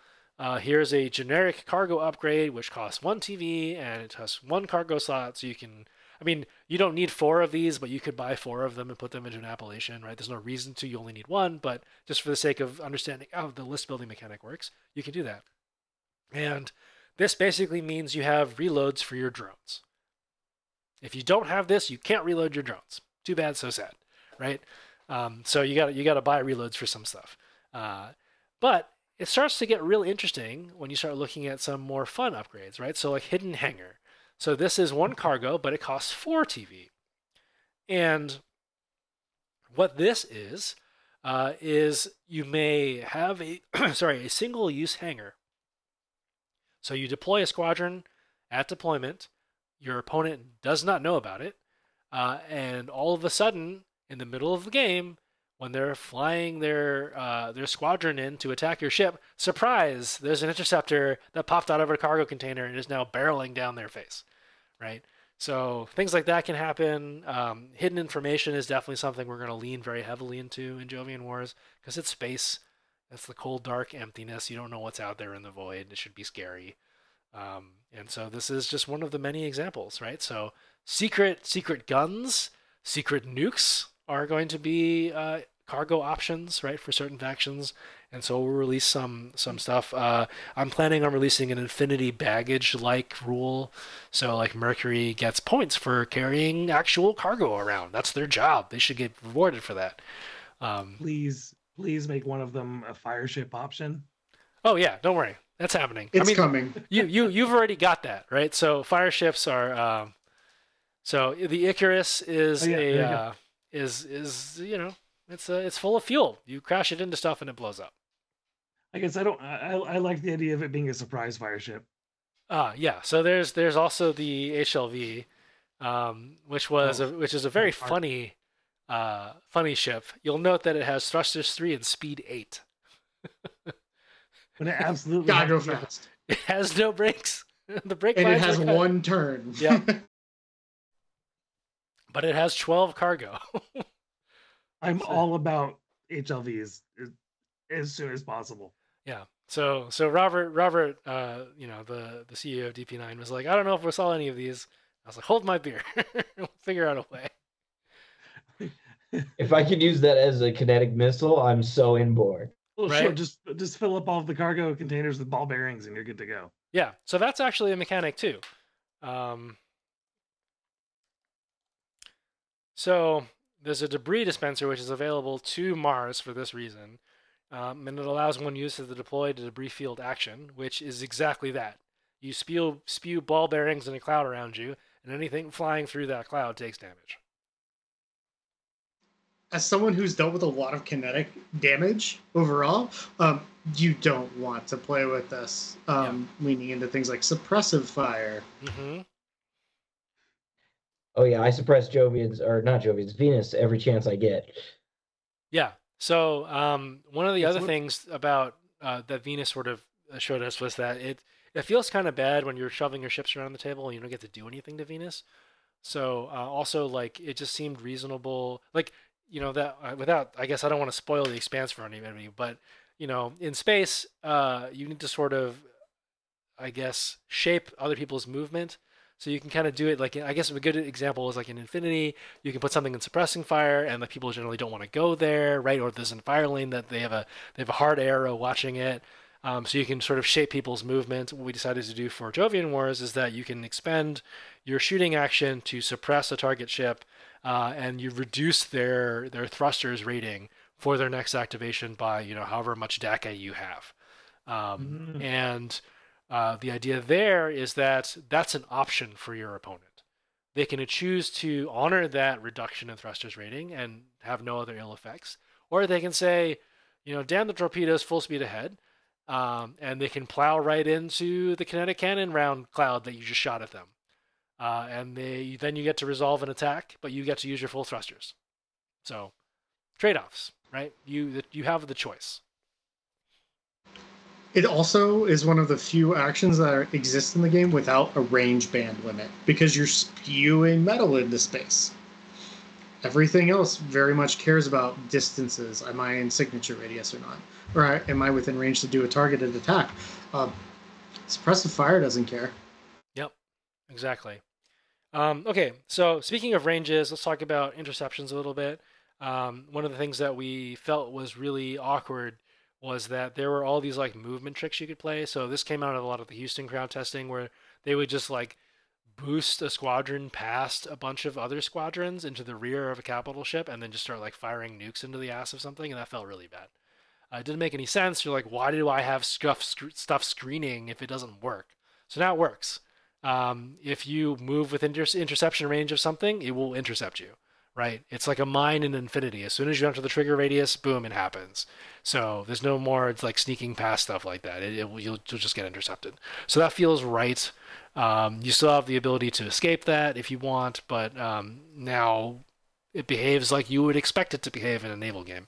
Um, so that sort of leads us into dogfights. We've talked about this in other episodes before, but we'll rehash it again. So this goes back to the whole Itano Circus idea. When you show up to a dogfight, the first thing you do is you unleash all of the missiles at your disposal. And so if you even if you are dead, the missiles are in flight and they're going. So they have you have a chance to, you know, suicide in, launch all your missiles and be like, you know, and then and then cut to the uh the um, the character development point where you're crying in your space helmet as you think of your your lover and then you explode, right? So uh, you can, anime protagonists. Yeah, anime protagonists, right? And then they eventually find your escape pod, and then anyway, so uh, that's the thing that happens, and then you basically engage in this secret bidding mechanic. Um, so the things available to you in a dogfight are a your pilot skill, right? So if you're really good at stuff, you should be rewarded for that. Um, and so there's an ace pilot upgrade, which increases your skill, right? So you can pay to have a better pilot.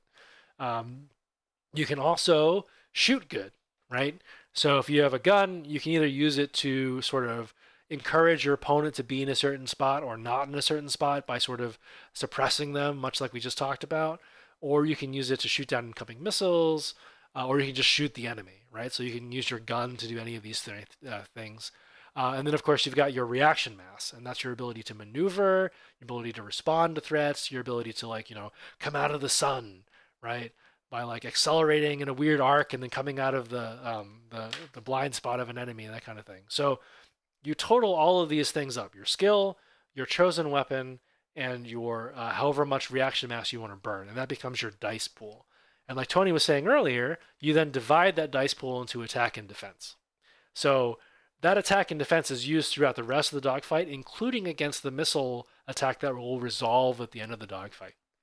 Uh, and then once you've done all that, you tell your opponent what your attack and defense dice pools are. They tell you simultaneously. You also tell each other what weapon you've chosen, and the weapon you've chosen sets your initiative order.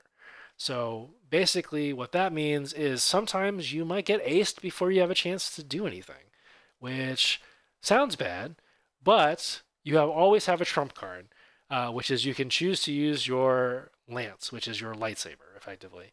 Um, so lasers go first, followed by particle cannons, followed by kinetic cannons, followed by railguns, and then of course last are missiles. But if you want to guarantee a simultaneous hit, you can use your lightsaber because you're flying right at them. you don't care what's happening, and you're gonna, you know, rely on your your superior defensive maneuverability or whatever and slash them. So that's sort of that's sort of the trade-off. And you guys have you guys have played a lot of this. What do you guys want to anything to add about this? Another fun balance point to pull out right away. This is why exosuits are really useful against fighters in and of themselves as like a screen to defend against them because guess what? No fighter or bomber has a lance. So an exosuit can always guarantee the ability to strike. Mm. That is not the case with any fighters. The other thing that's very scary when I was discussing the Alpha Predator Korakazi hmm that Venus packs is it uses something called linked lances. So you have two lances on that profile, which means you get to strike twice. Yep. Oh. So good and so scary. You strike twice all the time. So you do one full attack cycle with one lance, you do another attack cycle with that lance Yeah. again. I, so I love and you're doing it at the of- same time, which Yeah, is I love the idea why of a space battle that, that goes down to swords. Yep. it is awesome. And Tony could probably attest to this better, but um, if you're in an exosuit and you're getting close to something, the swords are coming out almost every time. As it, as it should be. It feels very Gundam in that regard, or, or Macross. You know, you're really up in the thick of it. You know, slashing at each other. You gotta, you gotta, you gotta beam saber stuff through a missile swarm. That's that's anime space battles the game, right? It's also very cool because um, leaning in on the fact that skill is a thing now, and Mhm. skill is a thing that's valued on your squads, you can really lean in onto uh, taking an upgrade. Taking when you choose to pick your lance, one of the things you'll see on almost every single instance is that your skill is the dice that's used on the lance for its like determining its value, which means using a lance on a Korakazi, for example, where its damage is its skill. This is very, very, very, very scary. That means this, by default, has four dice from its skill. Yeah. Four What's that- dice. What's that skill? Oh, four. Yeah. Yeah. So it's got eight dice base before you do anything, plus two macro dice tied onto it. That's not burned any fuel yet. Yeah. That's not done anything else. Which is that's as much as many can do burning their fuel. And then you start to see kind of the depth and the breadth of like, what do I want to have out screening? Do I leave my Korakazi out? I don't think so. I have to leave it safe so that I can hop in and fight the right fight. Because if I don't, I will get blown away with enough time. Because I just won't be able to outdice them long enough. Because you distribute your dice pools between attack and defense. I have to think about that. Do I want to defend? How many more squads are going to come come to kill me in this process? Um, not something you see in a lot of other games, first and foremost, because you're allocating resources over a period of time and then dividing them in ways that will either benefit you in the long term or the short term, which is better. Who knows? Yep. That's awesome. more Yeah. more squadron battles in space. Yep. So- Grappler also gets a free bonus too. Yeah, Korakazi is the Alpha Predator. yeah. Absolutely. But it's still very killable. Definitely killable, but definitely an alpha predator. That thing just tears through other squads like no business, nobody's business. Yeah, is I mean- it is the best thing in close combat in the space naval battle game. Well, I mean, like the the the lore is really funny for the Korakazi because it's definitely like nobody's seen it, right, and survived. So you just hear stories of like, oh, we just heard the pilot screams over the radio, and the and then nobody came home, kind of situation. So so that's that's definitely Alpha Predator vibes for sure. Mhm. Um, yeah. So bombing runs are very similar. Um, you know, we, we, we did a kind of similar bidding mechanic with point defense versus, uh, uh, um, you know, the, the, the incoming bomber. Oh, speaking of point defense, one thing we didn't really mention is that uh, point defense just shoots now. So if you are flying around a capital ship, the capital ship will shoot at you. Uh, Hmm. So it, it's no longer just like, I'm going to fly over here, and it's not the capital ship's turn, so it's just going to sit there politely and wait for me to do something. No, it's going to shoot you. It's going to shoot you immediately with its lasers. So um, if you fly into a, a dense net of capital ships, they're going to get a lot of attack modifier bonuses, and they will shoot you. Um, so that creates a, a fun little uh, mechanic there. Um, you can also uh, boost as a as a squadron moving through a capital ship field, and that gives you some evasive ben- uh, benefits, which like reduces the incoming fire and so on. Basically, um, so you have there there are always counterplays available to you. That's one of the things that I want to keep uh, a, a key design tenant. But you know, it is it is lethal to be near a capital ship because it's not just going to be politely waiting for you to do stuff. Yeah, I mean, because of that dice pool mechanic, bombing runs are often pretty effective, but not without their risks. You, uh, especially if you go in towards a whole group of untouched battleships that have like six defense or something, you're gonna get torn up pretty quickly. Yeah. Another big point that you'll find is um, how you move the entire fleet matters a lot when you start thinking about bombing runs. Because if you, we have uh, alternating activations in this game as well. If you activate the wrong thing out of order and you say, bring your barrier too far away from your not quite as fast other capital, that Alpha Predator is going to come out and play out of nowhere. And it's going to blow apart this like solo capital while it has the opportunity because you can seize that initiative and go, go, go. Um, which is a very different counterplay than before.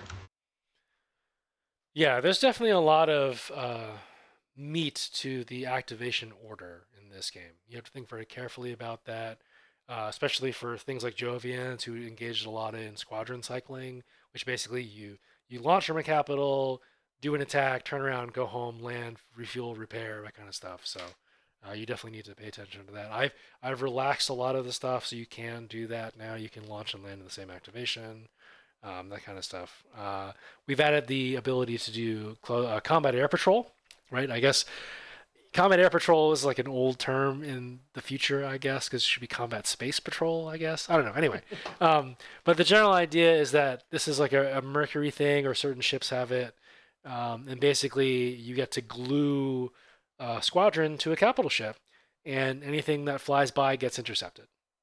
That's the basic idea. Um, and so we were talking about doing similar things for drones. So class three drones will just be constantly glued to things with cap. Um, and then uh, future mechanics, we're looking at investigating that too. So I don't know. Um, have we covered? I think I feel like we've covered most of the the major things that I wanted to talk about um, in terms of, uh, of of rules changes uh, from one two three to one two four. I don't know if you guys uh, think of anything that I missed or you guys want to cover. There's a lot of interesting sounding stuff. I can't wait to uh, play our next game. Yeah, for sure. Thinking about um, one of the most important things that has happened that you don't see obviously is you should go look at the values of the dice tied to each weapon system now. A lot of it's been toned down. Mhm. It wasn't as high as it was before. Um, what that did is it reduced some of the killing power because you're adding more macro dice now as you stack up more and more modifiers now. So what that's done is it's it's meant that when you hit something, yeah, really hit something if you've got lots of mods. Um, this is probably best showcased by the Satrap carrier. Um, if John has one floating around free, he could show people um, because it sets up a really unique combination. The Satrap has a hardpoint 2 3x link, which also note it's only got two fire control. So it's not an awful lot. What do you do with that? Uh, Tony is on the receiving end of this really often. This is probably his least favorite combo in the game. Um, the Satrap is exceptionally good at dealing with someone with by putting AC missiles, anti-cap missiles into that slot, and then putting a recon out. You have escalating missiles that average a bonus of about four on most targets after armor, which means it's doing something akin to I think it's five base dice through two flex dice or a flex die and like four to six macro before you account anything else. Um, It's You have, a, you have a respectable chance to get quads. You do because you're also escalating every hit. Yeah. Like everything is escalating. So this kind of makes for really interesting combinations because now things can really die, as opposed to um, everything was killing you all the time, no matter what, or you're just having a slap fight at long ranges. So what this is doing is it's emphasizing the value of choosing the right ship at the right time, but it's also emphasizing the importance of um, get those modifiers. Because it's going to do things for you big time now. Yeah, I was about to say, I, I think the modifiers are super important now because um, the negatives are actually more common than the positives, at least in the beginning stages of the game. So it really is way important to uh, stack those those positive modifiers so you're getting either base dice or even uh, a little above because that that first plus plus one uh, base die and then plus one flex after that are are really important um, so it makes positioning even more important than it was before in the game I think that covers most of the big things I would talk about from the release to release.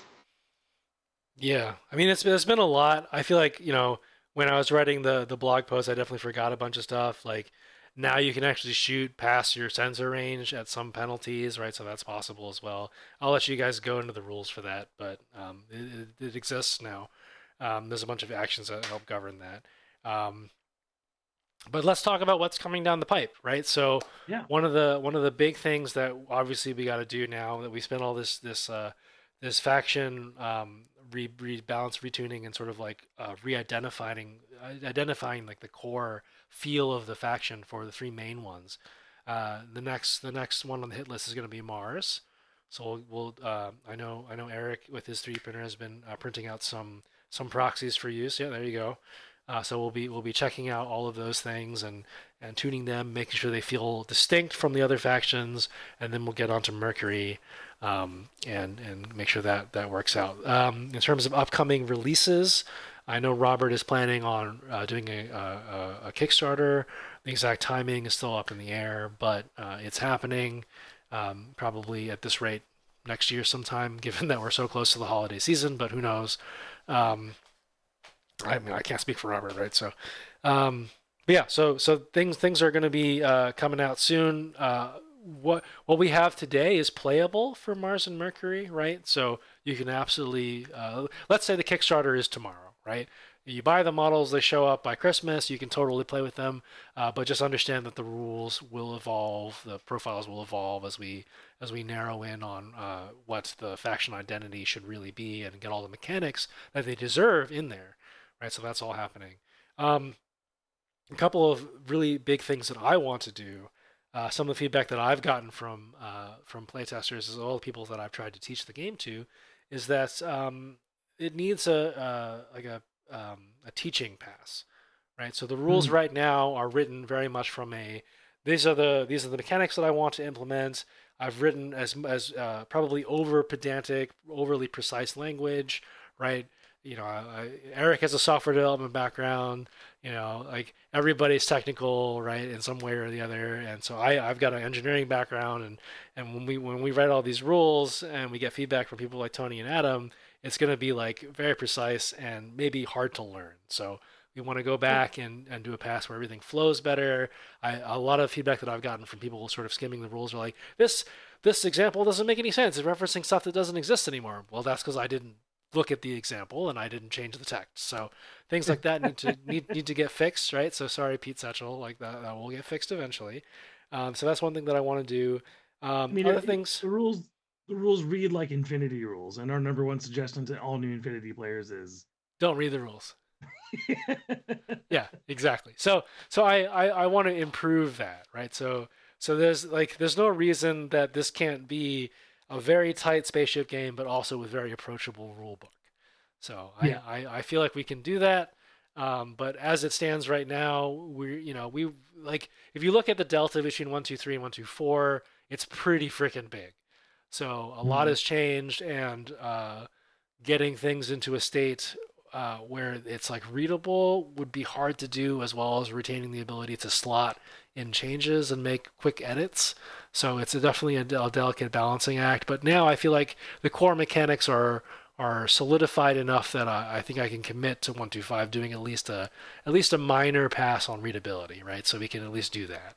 Um, a couple other things that we're we're sort of investigating is, of course, uh, padding out the upgrades list right? So um, we talked about ECM, how powerful ECM is. ECCM is necessary, right? If you want to get through that, so you should be able to buy it, right? You should be able to. And of course, DP9 sells the parts for these things, so you absolutely should be able to put it on your ship and buy it, right?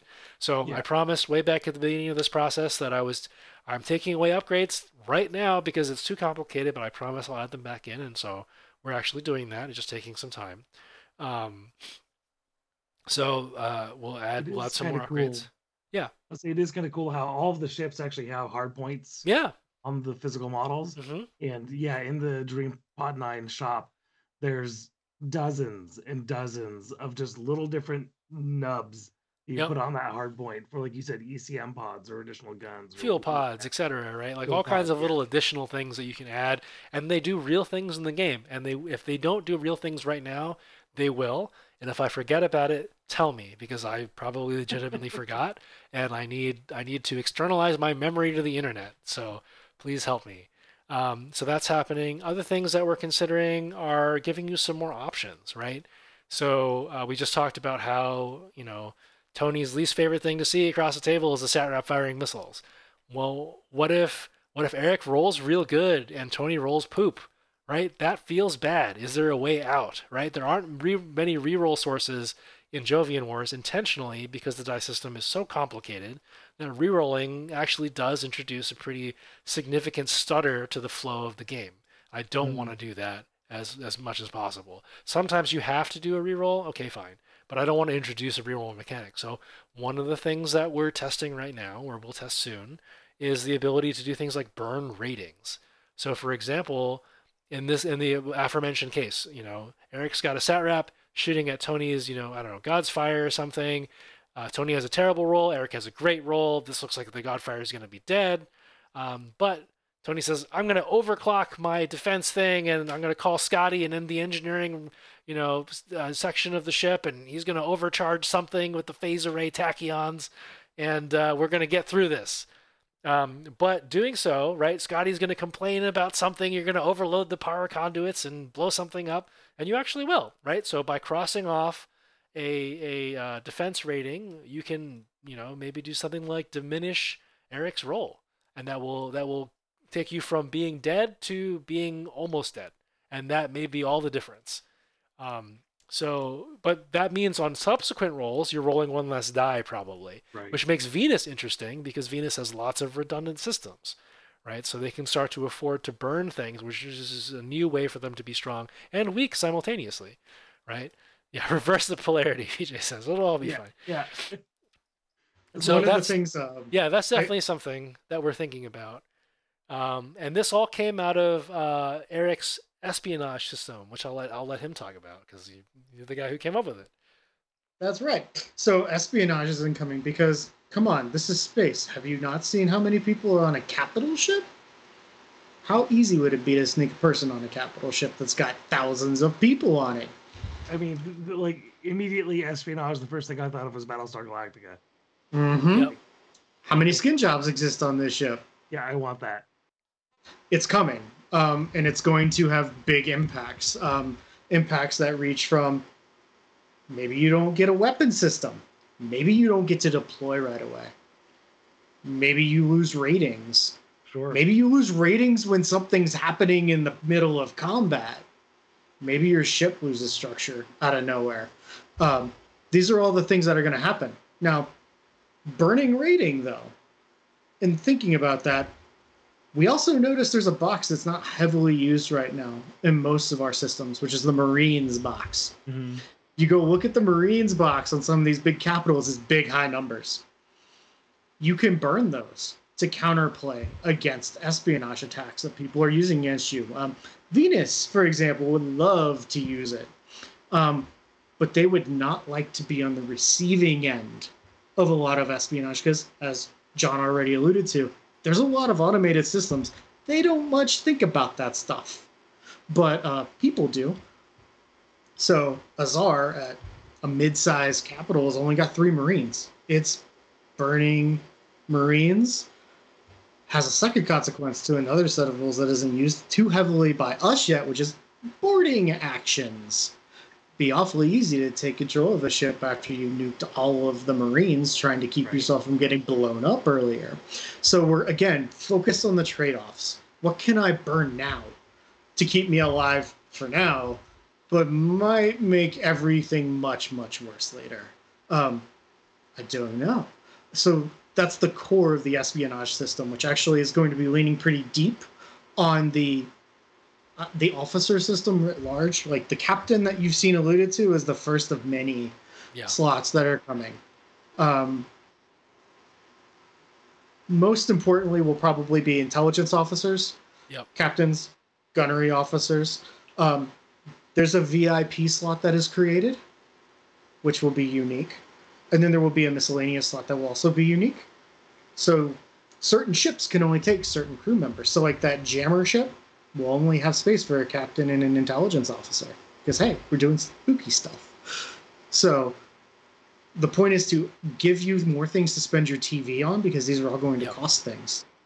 You want to be a spy, you better spend some TV on that. Which again reduces the volume of fleet that's sitting on the table right at that moment. Which again, interesting decisions before you hit the table. Yeah. So uh, a few notes about a few a few things. So one, uh, you know, Eric briefly touched on this, but you will have to buy into espionage, right? You got to spend points at fleet Yeah. construction. You don't get it for free, uh, and basically by buying in, you get a certain number of chances uh, to do these things, right? Because you don't get to just keep blowing stuff up for free. The spy will get caught and will get thrown into the brig or executed or shot or whatever, right? So the Cylon got revealed, they get shot. So uh, you There's airlocks for that. yeah, yeah. There's airlocks on ships. Um, Yeah. Also, uh, boarding actions are something that we haven't spent a huge amount of time testing because we've been focused on other things. Um, you know, PJ alluded to to say to how boarding actions uh, were more prevalent in Houston when they were testing. You know, probably just because PJ likes boarding actions, I guess. Um, but uh, we will be changing those to more um, fit the dogfight and bombing run sort of bidding mechanic, which uh, will we just haven't had time to go through and, and do that. Um, so that will all sort of get like turned into the same kind of interaction. So so like if you look at all the things we're doing, right? We've changed everything to use similar or even the same mechanic, right? So we're trying to streamline everything uh, while giving as much design freedom as possible. So um, that builds a a a, uh, a base of knowledge and competence uh, and skill that people can rely on and chunk everything into only the differences, right? So that makes makes uh, memory access faster when playing the game. Uh, it makes decisions more interesting because you don't have to think about all the you know why does this work again? You you know how it works as you've internalized it. You you know how the uh, the uh, modifier table works. Um, so you can just make the interesting decision and play the game the way you want to play it, as opposed to fight the rules. So that's sort of uh, the That's deal. cool. I really want to build on that. One of the most important pieces of feedback that I generally bring when I'm playtesting is is it fun? Is it taking me hard a lot of time to remember how to th- do a thing? How many times do I have to look a thing up? And as a playtester, you are just you are cycling through rules maybe every other time you play. Yeah. Like we have completely changed ECM and ECCM more times than I can keep track of Yeah, which I've already said the wrong thing tonight about what ECM is as published because I've already flipped it. I get it, Carlos. It all makes sense now. yeah, Um, but what is key and what is really important is that you should get the dice mechanics of this game are actually fun and interesting. So you don't need to make them too complicated outside of just how do I tweak them? hmm and going fast while you're playing is what's important because the first couple action turns are kind of slow because once you get into um, we're in sensor range we're in optimal range things start dying things start mattering actions start having real big impact really quick. And as you start racking up those mods you want to be able to quickly just resolve it so you can go to the next thing because you're going to have a lot of stuff happen in the middle of the game. It's kind of the opposite of infinity where a lot of things happen in turn one and then you get diminishing returns because you've lost resources. Jovian wars is a bell curve where you have a slowish start and then you have this really big gaussian like that first standard deviation where most of the action happens something ridiculous happens and then falls down but yeah, our emphasis is to play easy, easy to keep in your head, and your decisions for strategy and tactics are what matter, not how good am I at knowing all the rules, how good am I at knowing all the modifiers, how good am I at doing these things. yeah. I want I want to touch on that. So one of the things about that sort of bell-shaped um, distribution of action, right, or in terms of density of of stuff happening, um, you know, the first couple turns are definitely about jockeying for position, making sure you're in the right place, setting up for subsequent turns. Then, like all hell breaks loose, stuff starts exploding, uh, and then sort of things started tapering tapering off. Uh, the one thing that's missing right now from both playtesting and I think really fleshed out rules is better scenarios. And what I hope to have is the same kind of intensity in in um because I don't think you can really avoid that, right? Stuff is going to die, and then you just have less options, and you have less guns to shoot and less stuff to blow up. So the action will still follow that sort of bell curve shape. But what I want in terms of decision making intensity is is sort of more of a, a step function, right? You start off like, okay, I'm positioning, I'm positioning, and then now I have to think really hard until the end of the game, and I get the last point on the table, right? That's that's what I'm I'm shooting for. It should feel like the end of an Infinity game where you're like, all right, I've got five orders. I have to do six things. Let's go. right? So that's that's what I'm hoping for. And hopefully we'll get there. I think there's um a future. One of the things I'm as I'm working through the officer system is we're talking about the idea of having sublists originate from somewhere. Yep. Officers was one of those sources. The other thing that I was hoping to see officers do was unlock mission objectives. Yeah. I brought this person with. Yep. We have to do this thing, or I have to keep this capital alive, or I need to get this person to this location. Hmm. And that's what we're hoping to kind of flesh out that middle area in a very different way, or I need to race to the finish with a hard burn in the next two action or next two turns. Better go fast. Yep. And the other person can be like, well, I'm going to suppress the crap out of you because I want to reduce your thrusters value. And then you could be like, oh, well, I guess I got to keep going. Hope I survive. So Ride or die time. Yeah, exactly. So you get to do all these kinds of like trade offs and stuff. So I want to make a quick pitch. Um, so first of all, I want to thank Eric and Tony for all the time they put in. Um, you know, like like they were saying, sometimes there's like from my perspective, right? I'm here taking care of kids, uh, like changing diapers or whatever. I get a text from one of them. It's like, all right, game is starting, and it's like 10 a.m. Right? And then for the next couple of hours, I'm just getting a play-by-play of like, okay, this is the fleet list. This is the end of turn one. This is what happened, right? And so I'm getting to see this, and then I get like, how did you intend for this to work? Right? I'm like, I'm like, I'm holding a bottle in one hand, and I'm like, oh, I meant for the rule to do this, and then, and so, so we're having a conversation throughout the day, and when we can, right, post game, if you guys aren't falling asleep or you know, it's like late at night, you'll you'll give me a call on Discord, and we'll talk through what happened and sort of iterate this can be you too. It's like you know, not not to say that um, their their contribution is is not uh, exemplary and special, right? It is, right? They're putting in the time and the effort, but you know, I'm that's not the bar that you have to to reach to engage with the design process. You can absolutely hit me up on Discord and be like, "Hey, I played a, a game with my buddy and we really like this." That's awesome, right? Then we should we should make sure that thing that you liked stays at least in spirit, if not in exact text, right? Because that was that, that was a was a um a, a, a thing that you know was uh, memorable to you and felt good, right? That's we want to keep that. Also, uh, we have a particular bent in terms of uh, our life experience, our professional experience, uh, the way we approach games. Um, you know, uh, it's it's okay to also say no, right? So I drones used to be completely different, and then I played one game with Adam, and he's like, drones are stupid. I hate them. They're so dumb. Like, why would I ever do this? And I was like, man, I really like drones are cool. Like, I wanted to do the thing.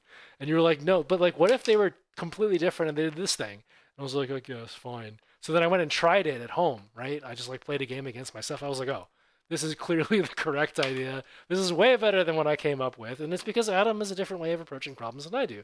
And Eric and Tony have both suggested things in similar veins, right? That like, you know, they've both said to me like, "This is bad. I don't like this," and I'm like, "Well, I worked really hard on that. I think it's cool." That's okay. It's okay to have engage with a with a with a design problem, be emotionally invested in an idea, and have somebody tell you that they don't like it and why, and then you have to have an objective think about it and be like, okay, is this healthy for the game as a whole? Is this you know is this true to the core design principles, the core tenets of the game?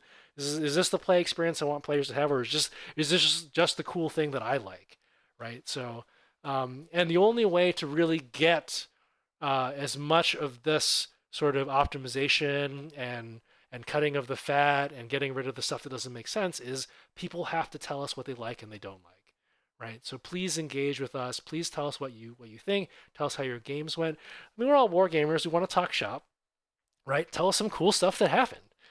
And that's enough right? So please please let us know how your games went and uh, what you guys think. I can't undersell how important it is to emphasize like people are listening. Like this game is being developed. It is not final. There's nothing that we haven't at least addressed in some way, shape, or form in the entire rule set since we started playtesting. I cannot think of a single thing. Um, we have touched every part of it. And all it requires is your time and your willingness to like kill your children is one of the things that we talk about doing in software development. Like yep you have to be willing to just murder your children. I have recommended multiple things that we tried, kept for a while, and we have since murdered. Mhm. Um, I don't even want to think about how many different ways of doing Venus we have done, because Venus has changed its form at least 10 or 15 times since we started this process. yep I need your voice in here though, because you're gonna play Venus different than me, and I'm the one who's played the most of it right now from a playtesting POV. So, what is the Wombo combo for Venus? Why why not? Um, you're the only people who can find it because I can't find everything. Yeah absolutely Yeah, at the end of the game, uh, at the end of the day, you know, we love we love this game. We're helping to develop something that we care about, and we want to see it just grow. Uh, we want to see the community grow, so we have more opponents to play. I want to see this thing uh, ball out of control and just uh, get amazing. So, you know, please help us. Yeah, play test as much as we can, and uh, let us know what you think. Absolutely. And I, I will say that the key word in here is playtest, right? Like, if you don't finish a game, that's cool, but as much as much table time as you can get and you can offer is is really important because we can talk about the intricacies of rules, um, and I'm more than happy to take feedback on like this doesn't make sense. Can you explain it better? Please tell me, right? I love to I love to get that kind of stuff because I think a certain way, uh, and part of being a good teacher is knowing how to explain stuff to people who think differently. Uh, and so I want I want to hear those things, but uh, we value table experience over anything else. I think is I think is the statement. So please let us know how things went on the table. Um, we we want to know, and then send us pictures of your table too, right? Because there is terrain in this game. It does matter, uh, and um, you know we want to know how that went and what your positioning looked like, all that kind of stuff. So the more data you can give us, the better. Everyone that I've worked with in this game is data driven, so data points will add up, um, and we test them pretty much on the fly. If someone brings enough data, we just immediately change a thing, try it, and then feedback and we keep going and that's where we went that's how we got things like the bonus modifier system accounting for three quarters of this game now Yep. um, and i'll be honest i would love to prove to some of my local crew that this is an awesome game still you should come play it with us like i have a bone to pick with my own local meta because i think they should love the hell out of it because i do think it's cool it does have potential and you're not going to find it in battlefleet gothic you're not going to find it in one of the random privateer, not privateer press, um, Palladium games that exist for all of three years and then they vaporize into nothingness. So um, that's the other thing, kind of keep in mind. Like you have a voice in something that's going to last, and that's cool. yeah. I think that's fun. And hey, anime space battles.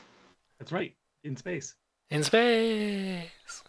Be your own anime protagonist. Yep. Oh yeah, This the more more anime protagonist uh, cards, please. I will allude to something, which is um, I have very big plans for how I'd like to see some things in Mercury to be implemented. Um, if you've seen Gundam 00, you have an idea of where I'd like to see things go. Cryptic. All right, guys.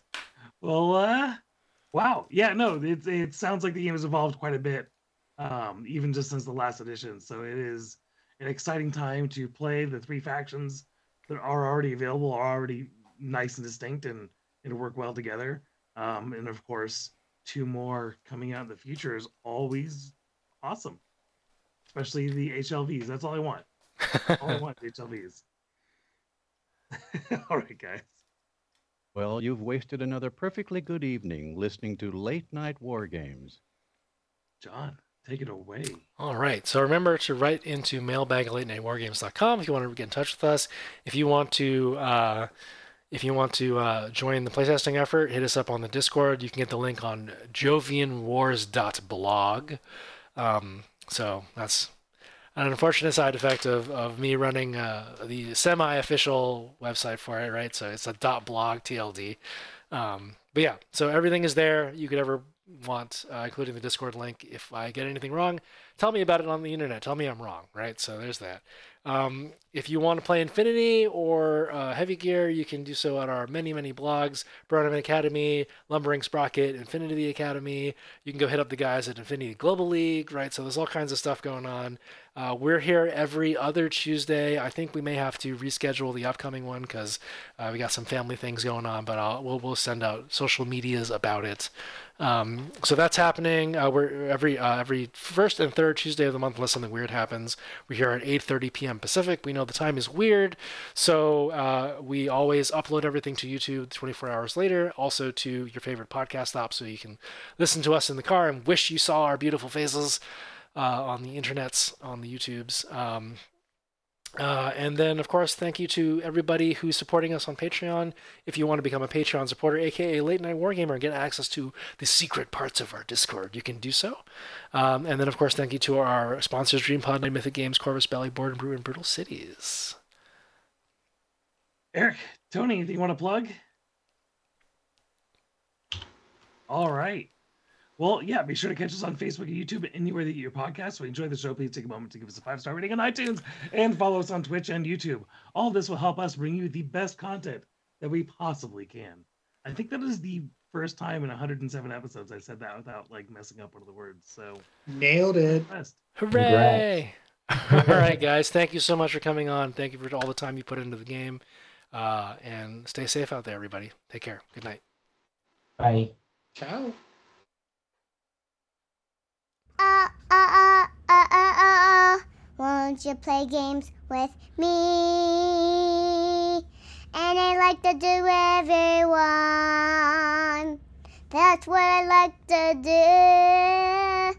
That's what I like to do. That's what I really like to do. That's what I really